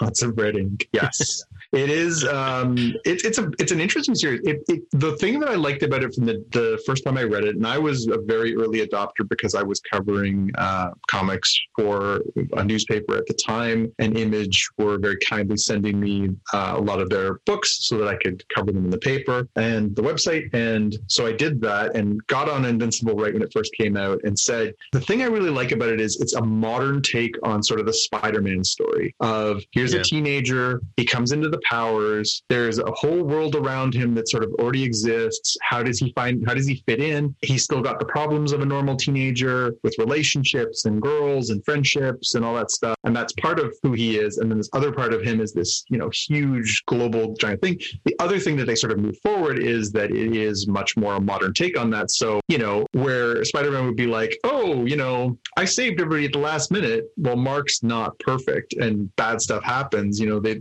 you know, I, I won't spoil too much because obviously I, I'd like to have Jaime go into it fresh, but you know, people die, legitimately die in some of the adventures he goes on in the first few episodes. And I think that that really helps set the stakes for, well, this A is not, it's not a kid's cartoon. And B, you know, heroes are not and that, you know, he's going to have some major problems, you know, being the hero that he wants to be because when he screws up, hundreds of people, thousands of people will Right. will die. And and and yeah, you're right. Like there's a there's a fair number of, of bloody incidents in the series and the comics continues like that too. hmm It's Mhm. the art style really works for it because it's portrayed as a very bright, vivid costumes are bright. He wears yellow and he wears uh, or he wears like gold and, and blue. And the colors are very vibrant and the animation is vibrant. So it's contrasted by these extremely violent moments. It's very much the boys in that where you're like, whoa, like it's incongruous with what you're looking at. You're, you think you're watching a, a much more innocent thing, and all of a sudden it splatters red across the screen. You're like, oh, okay, this is not that. And I think that's great. I think that's a real, it's a way of keeping the audience on their toes. Yeah, and, and again, it's not not something I would specifically go out and seek myself, but you know, it's it is an interesting story. It's not um, your typical cop drama or or hospital drama kind of thing as well, right? Mm-hmm. It's And, not Bob Burgers either, by the way. and it's it's wild how talented that cast is. It is Yeah, astonishing how many Yeah, good people there are. Like, you know, Mark Grayson is Steven Yeun, who uh, is nominated for Oscar for Best Actor this year. Sandra Mhm. Oh uh, is his mom. J.K. Simmons is his dad. Yep. Um, you know, other other voices so far. We've had uh, Zachary Quinto plays Robot. Uh, oh, Gillian, is that who that is? yeah, Ah, Gillian right. Jacobs is playing Atom Eve. Um, Jason Mantzoukas is as Rex, is Rex Splode. We've got um, uh, this like, of course, it's Robert Kirkman. There's a Walking Dead homage thing in here. Lauren Cohan does a voice. Sonequa Martin Green does a voice. Chad Coleman Right. does a voice. Michael Cudlitz does a voice. Uh, Ross Marquand does a voice. There's like all these people in there. And then yeah, Walt Goggins is on as one of the characters. Seth Rogen comes on. He's one of the producers of the show. Um, Zazie Beetz plays Amber, one of the girls he goes to high school with. You know, uh, Clancy Brown's in it. Like it's Mark Hamill has like a bit part. Jon Hamm has a bit part in it. Like it's amazing how many talented people there are on this show. Like it's just a murderer's row of talented acting voice actors here. Michael Dorn. Yeah, Yeah, and he uh, he he's going to be on this week's episode, so I'm I'm keen to get into that. But yeah, it's uh it's really it's fun to see shows that really capture the spirit. Like I, you know, obviously I I come in with a strong comic book background, and I like that as a medium on its own. And I'm always a little bit nervous sometimes to see how they will adapt characters and put them into those situations. If they'll change the tone, if they'll make tweaks that are inappropriate. They've made some tweaks along the way. A lot of this is very true to the comic, but they, they've made some very good subtle tweaks as they go through to sort of bring things even 20 years forward. You know, it's probably been about almost 20 years since this came out, but it really captures the same spirit of the thing. You know, like Mark is still really identifiable, and the situations he finds himself in are something that I think everyone can sort of relate to. Too. And yeah, I think it's it's going to be really interesting to see if this show has the steam that I hope it does. I, I, I genuinely hope. I mean, this series ran for almost 150 issues. I would be really curious to see how long they can keep this up on as a TV show because it's it's fantastic, and I, and I really hope it, it succeeds in the way that it should. Cool. All right. Well, let's move on to our watch list. Um, I guess I can go 1st Mhm. Uh, I, there's a Star Trek con- or Star Trek connection. I know Jonathan mentioned Resident e- Alien uh, a couple of weeks ago. Um, I've watched all of the episodes now. It's very enjoyable. Um, and it's directed by um, Tom Paris, Robert Duncan McNeil. Nice. Yeah, uh, and it stars uh, Alan Tudyk, who we just talked about on, who was you know uh, Wash on Firefly. Um, it's a really interesting story. Uh, like I think it's based on a comic book too, right? Um, where you know this this alien who's sent to to destroy the Earth crashes his ship and then loses his, loses bits and wanders through this sort of uh, mountain town um, to Colorado, I think actually, um, and tries to you know find pieces of the ship and and he's got a power that um, lets him mask himself as a human being, and yet the kids in the town can see him for what he really is, and so there's sort of that, sort of fun thing. And and um, I was reading the, the other day that apparently uh, the character was supposed to be very sort of stern and and you know militaristic and you know serious, and yet Alan Tudyk got a hold of the role. They decided that it you know have a sort of a com- comedic spin to it, right? So really really enjoyable, the interesting way that they've they've uh, made this this thing. My second uh, watch back up. Where, where's that airing? uh, um, I think it's on Space in Canada. Hulu in the states, I think. Can't remember. Yeah, I think it's Hulu. Yeah. Anyway, it's just it's just finished. This first season's just finished, right? So and uh, yeah. Anyway, they they- they set it up that there there could be a second season. Um, that's all I'm gonna say. the second thing I watched, and I just finished watching it today, is The Stand. Um, I'm not a huge Stephen King fan, but I started watching this because it's on Amazon Prime and looked interesting from some of the the stuff I'd seen. Um, it's really good. I mean, I would give it four out of five stars. Uh, it's a really interesting story. Um, it gets resolved and you know and uh, set up for a second season. So I think there is definitely a second season coming. Um, it's kind of a bit, you know, it's pandemic-y and and uh, I joked on Twitter and Facebook today that that uh, it's a it's really terrifying thing because there's a pandemic and they're not you know washing their hands or wearing masks or practicing social distancing. Yeah. Um, but uh, uh, it is enjoyable, definitely an enjoyable show. It tends to be a little. I think it's going to tend to be like The Walking Dead. You know, if it goes on for three or four seasons, because it doesn't seem to want to resolve itself, right? Hmm. So unfortunate. But uh, but I mean, uh, and apparently it was written a long time ago because there actually is a movie from starring Gary Sinise as the main character, right? Yeah, Um, The Stand came out in like 1980. Was it written as a serial? It was, I think, a, a mini series previously on on TV. No, I mean, I mean, like, wasn't was was this the book that he wrote as a serial, or I don't think so. I think it was Was it- one he did- huge ass book. Yeah, because I do Yeah, that's my remember there was something he wrote a few years ago that was just done as a serial. I, I thought this was it, but yeah, interesting um, story. Uh, 1978. I just just double check. 1978 Wow. is when the book came out. It's it's quite a quite a long book, and it came out quite a long time ago. So yeah, it's pretty old. Okay, yeah, I- I mean, it's you know typical. It, it has a lot of the tropes that you see in Stephen King stuff, right? But um, Mm-hmm. I- I'm not going to spoil it for people. And that's my pick. So I guess we'll move on to um, I mean, I mean, yeah, Yeah, mine is a uh, it's a link here to the Ars Technica article of a 30 year old Soviet television adaptation of the Lord of the Rings that's on YouTube, and um, it's pretty. On the one hand, it's kind of bonkers if you like sort of click through and and see some of the video, and on the other hand, it feels like the Soviet version of the BBC, which which kind of makes a whole Right, lot of yeah. sense. Like especially of that era was in 19, 1991. So have you ever seen the original Hitchhiker's Guide to the Galaxy show? I don't think I ever that. have. Yeah, it's very, it's very sort of you know seventies, eighties video, obviously filmed on video Yeah. kind of show with really cheesy effects, but it's a great show. oh, it's so good, it's so funny. Yeah, sorry, I mean, No, I mean it, it, it is definitely like a like a stage play that they just happen to film. It, it's not terribly cinematic, um, but it's, it's it's interesting. Like you definitely see like a production of this working as a uh, um, you know for your your your local art house, theater house sort of thing. And it's got some charm to it for that. cool. And Jonathan, Yeah, the uh, the trailer dropped this week for a new or an upcoming Netflix series called Jupiter's Legacy. Uh, Jupiter's Legacy is a based on a comic book series by Mark Miller, and I know there's people out there who are going, no, no, it's Mark Millar. No, it's not. It's Mark Miller. He said his name is Mark Miller. It's Mark Miller. Spelled M I L L A R, but it's Miller. Anyways, he, That's Millar. No, it's not.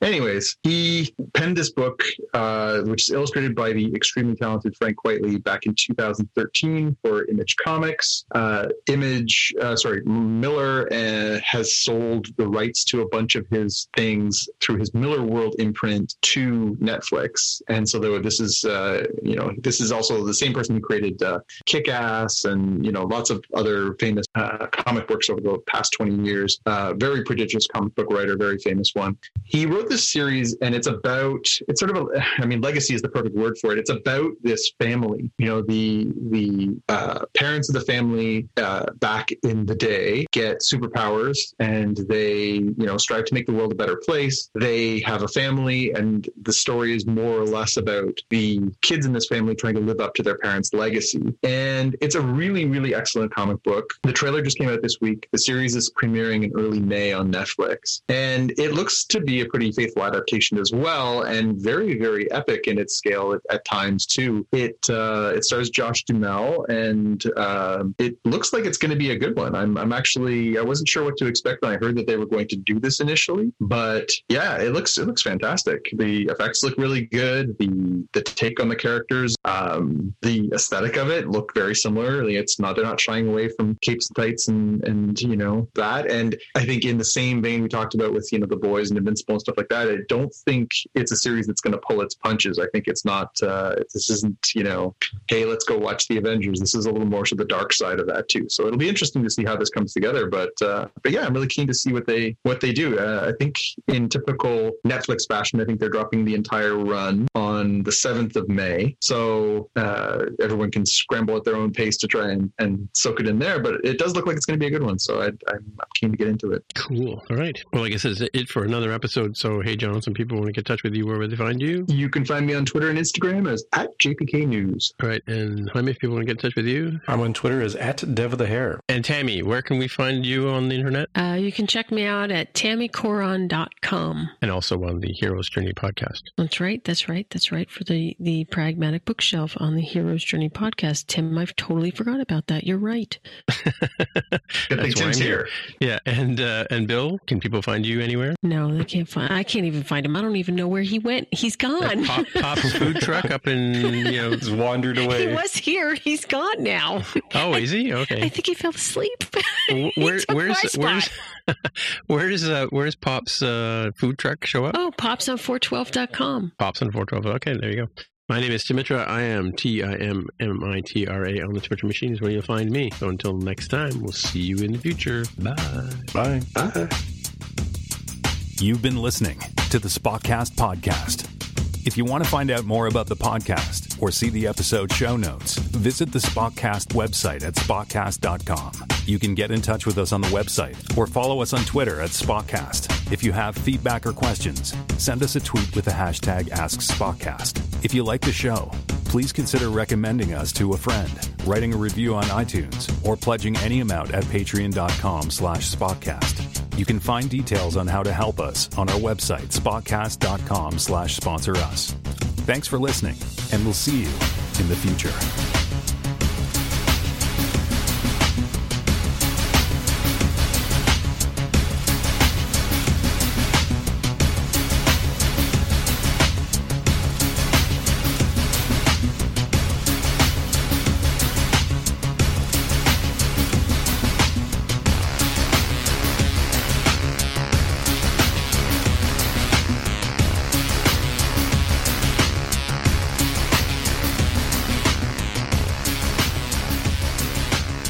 Thanks. Thank you. Okay, bye. See you, Tammy.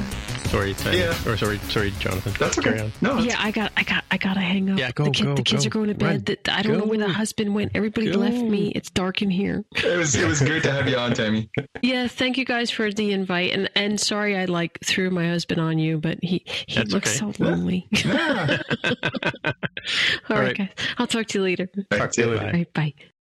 Yeah, I did see that Jupiter's Legacy just flipped by uh, on the, the Netflix thing, or pre- I think a preview for it. Yeah, they've got a trailer up on their site, and of course it's all over the net. But uh, yeah, it looks cool. Mm. looks really cool. Mhm. It's uh, it's funny though because I think this has the potential to be a really interesting series. But man, you're going head to head with some of these. You know, I think they deliberately timed it to sort of come out towards the end of Falcon and the Winter Soldier when people will be like, "Well, now what do I watch?" Right, So they're trying to fit into that window between uh, Falcon and the Winter Soldier and Loki. right. But it, just, it does kind of, to me, it sort of says what a steamroller uh, Disney Plus has become, right? Like, you're going to start seeing the, the same kind of behavior that we've seen in movie theaters for years, which is, oh, you don't want to put your movie out within three weeks of a Marvel film because it's just going to dominate the box office. You're starting to see the same thing happen on Disney Plus too, right? Like, Mhm. stay clear of that. You're, you're nobody's going to watch that on a Friday night. Come out on a Tuesday. Yeah. Yeah, definitely. Again, I don't know why they keep releasing stuff on a Friday. Well, I mean, what does it matter nowadays, right? Like a Tuesday is a Friday, a Friday is a Sunday. What what do It days of the means week that I watch like anymore? three shows on a Friday. That's what it means. Yeah. You know. Yeah, I don't know if things have loosened up there in Seattle at all, Jaime, but uh, we're back into a full stay-at-home order here in, in Mhm. Ontario, and you know there, there's nowhere to go and nothing to do unless you need groceries or or to go to the pharmacy. There's nowhere else to go, and you can't do anything, so you can stay home and watch Netflix or Disney. Plus or read a book, and that's about it. Yeah, I think I saw imagery from like the Ontario subreddit of like Walmart or something with stuff all plastic wrapped up, and they'd have these Yeah. like one way sort of things of like you come in for essentials and that's all you get sort of stuff. Yeah, and they're closing. You can't buy a pot or a pan to cook your food in, and Yeah, yeah. They it's funny because they they did a stay at home order before where they sort of said, you know, yeah, all that's available is you know you can you can go to big box stores or grocery stores, but the big box stores still had everything. So you could go to a Costco or you could go to a Walmart and get you could buy anything you could normally buy there. This is the first time where they've been like, no, it's not fair to small retailers to have you guys open and the small retailers closed. So they're making them do that, and I think it's both good, but it's it's just very wildly inconvenient if you like. I saw some of the things you're not allowed to buy, and it's like you cannot buy a greeting card. Like you could not buy somebody wrapping paper and a greeting card to give them a birthday present. Like that's pretty hardcore. So, uh, not that I disagree with the the need for this. Obviously, the the variants that are here in Ontario are are deadly and they're spreading fast, and I understand why they're doing it. But um, but yeah, it's it's they're not messing around this time. After Well, I a, mean, we're after the- a we're lot the- of messing around before that. well, we're at the highest you know infection rate that we've been at ever, right? Yeah. Like like it's crazy numbers, right? Yeah, and our vaccines aren't going nearly as quickly as uh, as they are in some parts of the world, particularly in some states. So we're kind of struggling on that front. And I think until we get those two things up, I think this is what you got to do. But it's still it's uh, it's not a very enjoyable existence unless you really like your house. Yeah. How are things in, in Seattle? How are you guys doing there? I mean, Uh, we're we're doing okay-ish, although the local news in the, the evening news is wondering if uh, so we're on phase three. So each phase number that's higher means more stuff opens up. I think we're at fifty percent capacity for restaurants, and the Seattle Mariners started their season what about a week ago, and they've had twenty, maybe twenty five percent at most capacity for uh, Mhm. for pods, right? So you can have like six people in a pod uh, group, and then they separate them all out, so they're kind of all over sort of thing for the games. But um, it's entirely possible that um, several counties might slide backwards into phase two, depending on the numbers that come. I guess it's Mondays that these numbers come out for the infection rates and everything. So everybody's sort of watching that right now. Um, the other thing is that on the 15th of this month, about a week from today, roughly, the vaccination appointments will open for everybody 16 years of age or older. So we're that's we're beating the revised Biden one by it was originally two weeks because I think May 1st is what he originally said he wanted all the states to do, and then now it's the 19th of April. So we're we're, we're still trending okay, but I mean it's uh, it- it's still a, a very long ways to go, even though there is a light at the end of the tunnel. Yeah, it's. Uh, I know Tim, you got your first shot. One thing the government here did this week was announce that certain spots that are identified as hot spots, they're going to open up more vaccinations. And we checked today, and our area is actually in one of those hot spots. So I'm hoping that they'll open up more vaccines uh, in this region in the next week or two, because I feel a little bit better if I could at least get one of those shots. My my wife, because she works in the hospitals, had her shots, both of them for for quite a while, and I, I never thought I'd be envious about someone having to have a needle stuck in their arm but boy, I am. Yeah, we've had we each had a shot, but it's funny, weird. They're doing it by age here, which they're. I don't think they're doing that that way in the states because I'm hearing more people in the states have had their shots than here, right? Yeah, they're they're definitely further ahead in the curve, and I think it definitely helps to be able to manufacture your own uh, vaccines and keep them in your own country. That's true. We are true. relying a lot on imports, and I think that's that's us a little bit. We're also just really nice too, so we're like, no, no, you go ahead, eh? It's fine. You you take your. We'll just we'll wait. We're fine, okay? hmm Yeah, it's a tough situation because there's uh, like interesting, uh, not unreasonable, but a little bit too strong criticism of like, hey, you know, the the world is is behind. We need the U.S. to help, and it's like, well, you you know, we have a lot of people to go through, right? Like, it would be really hard to say, okay, let's take our 300 some you know million doses uh, or people's worth of doses and say, all right, let's distribute that through the world. Cool. There are seven billion people in the world. That doesn't really necessarily Yeah. help it go faster, right? It might it might hypothetically seem more equitable. I think the the better answer is for us to figure out how we can get manufacturing capacity out there faster. Yeah. Just, like it just Yeah. can't be a handful of countries doing it. It's got to be everybody doing this sort of stuff. Yeah. Well, hopefully everything quicker than quicker than longer would be great.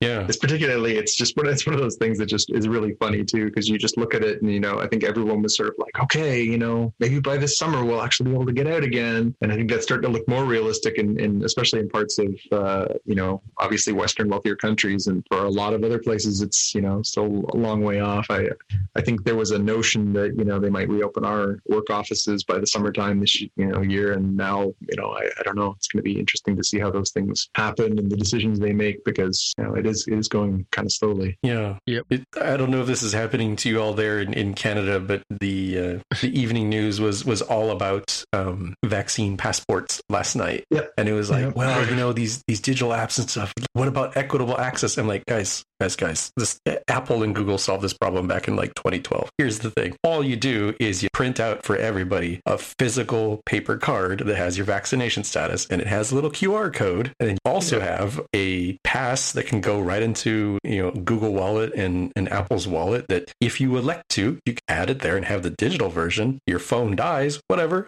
It's incumbent, you know, incumbent upon you to take the paper version. And why does it have the QR code? So it links back to the database that says, oh, you know, how do we know if people aren't faking these? Like, you shouldn't be able to fake it because you should only be printing these out as necessary tied to that person. Like, this is not a difficult technical problem, and there is no equitable problem here. It, it- you literally have everything you need for movie tickets, right? Where I've had, uh, oh no, my my pass didn't work properly. Whatever, I'll just get a new one from the machine, and it prints it out right for me. It's the Right. same concept. Yeah, yeah. I, I saw a New York Times piece today about you know the the booming business in forgery.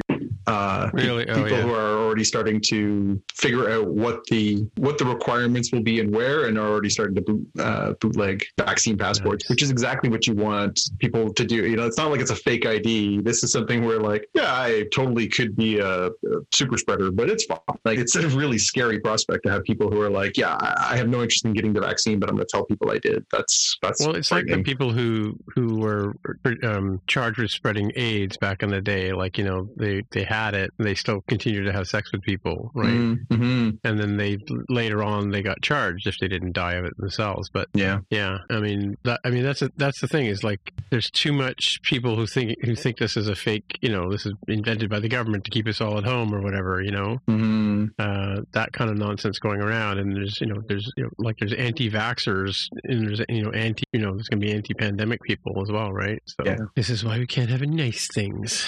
Yeah. I mean, It's a cheery topic. Well, and again, I think it's everyone's going through the same experiences. It's just different, you know, orders of magnitude, right? Indeed. Yeah. Indeed. I, I find myself at that point of like, man, I, I really want to go to other places, you know? Yeah, yeah. Especially as summer is looming too. I think I think all of us had in our minds like, well, it was a rough year, but you know, this year at least we'll be able to get back out there. And it's like, oh, the prospect of another, you know, the warmer weather and everything else. You're like, I just, I just want to go away from the thing I see every day for the last like 500 days. Well, the good news is that Roger Waters has finally rescheduled the show at the Rogers Center for July 2022. So They did the same thing with the uh, the Rage Against the Machine and Run the Oh, yeah? Jewels concert. They announced today it was originally scheduled for last summer at the Center, which is now not even that. It's at Scotiabank Arena. and yeah. um, and then it's moved to this summer into this July, and now it's moved to next July. I was joking with my wife earlier that uh, if Xavier and I go to that show, he'll be old enough to drink by the time we go. I was like, great. So not only am I taking him now, but now I'm on the hook for the beers. Damn. nice. Well, you get him to buy the beer. Well, that's true. Hopefully he'll be gainfully employed by then. Yeah. Yes, and I know you're listening to this. You don't know if this isn't going to get cut. It's time you learned about Yeah. ten dollar venue beers.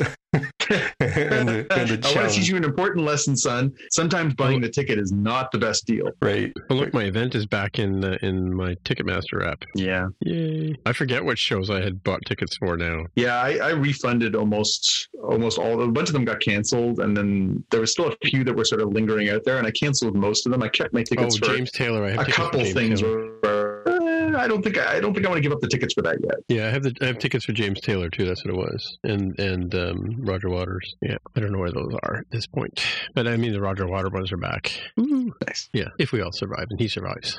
Yeah, and that's again. I don't think I'd want to have tickets to go see, uh, you know, somebody in their older years. You know, you just keep your fingers crossed that everything's going to work out. Yeah. All right. Well, I'll just keep keep myself amused by sending you guys Star Trek memes on uh, Slack. Sounds like fun. All right. Talk to you later. All right. Take care, Talk guys. to you later. Goodbye. Bye. Gonna Find the exit. Computer Arch.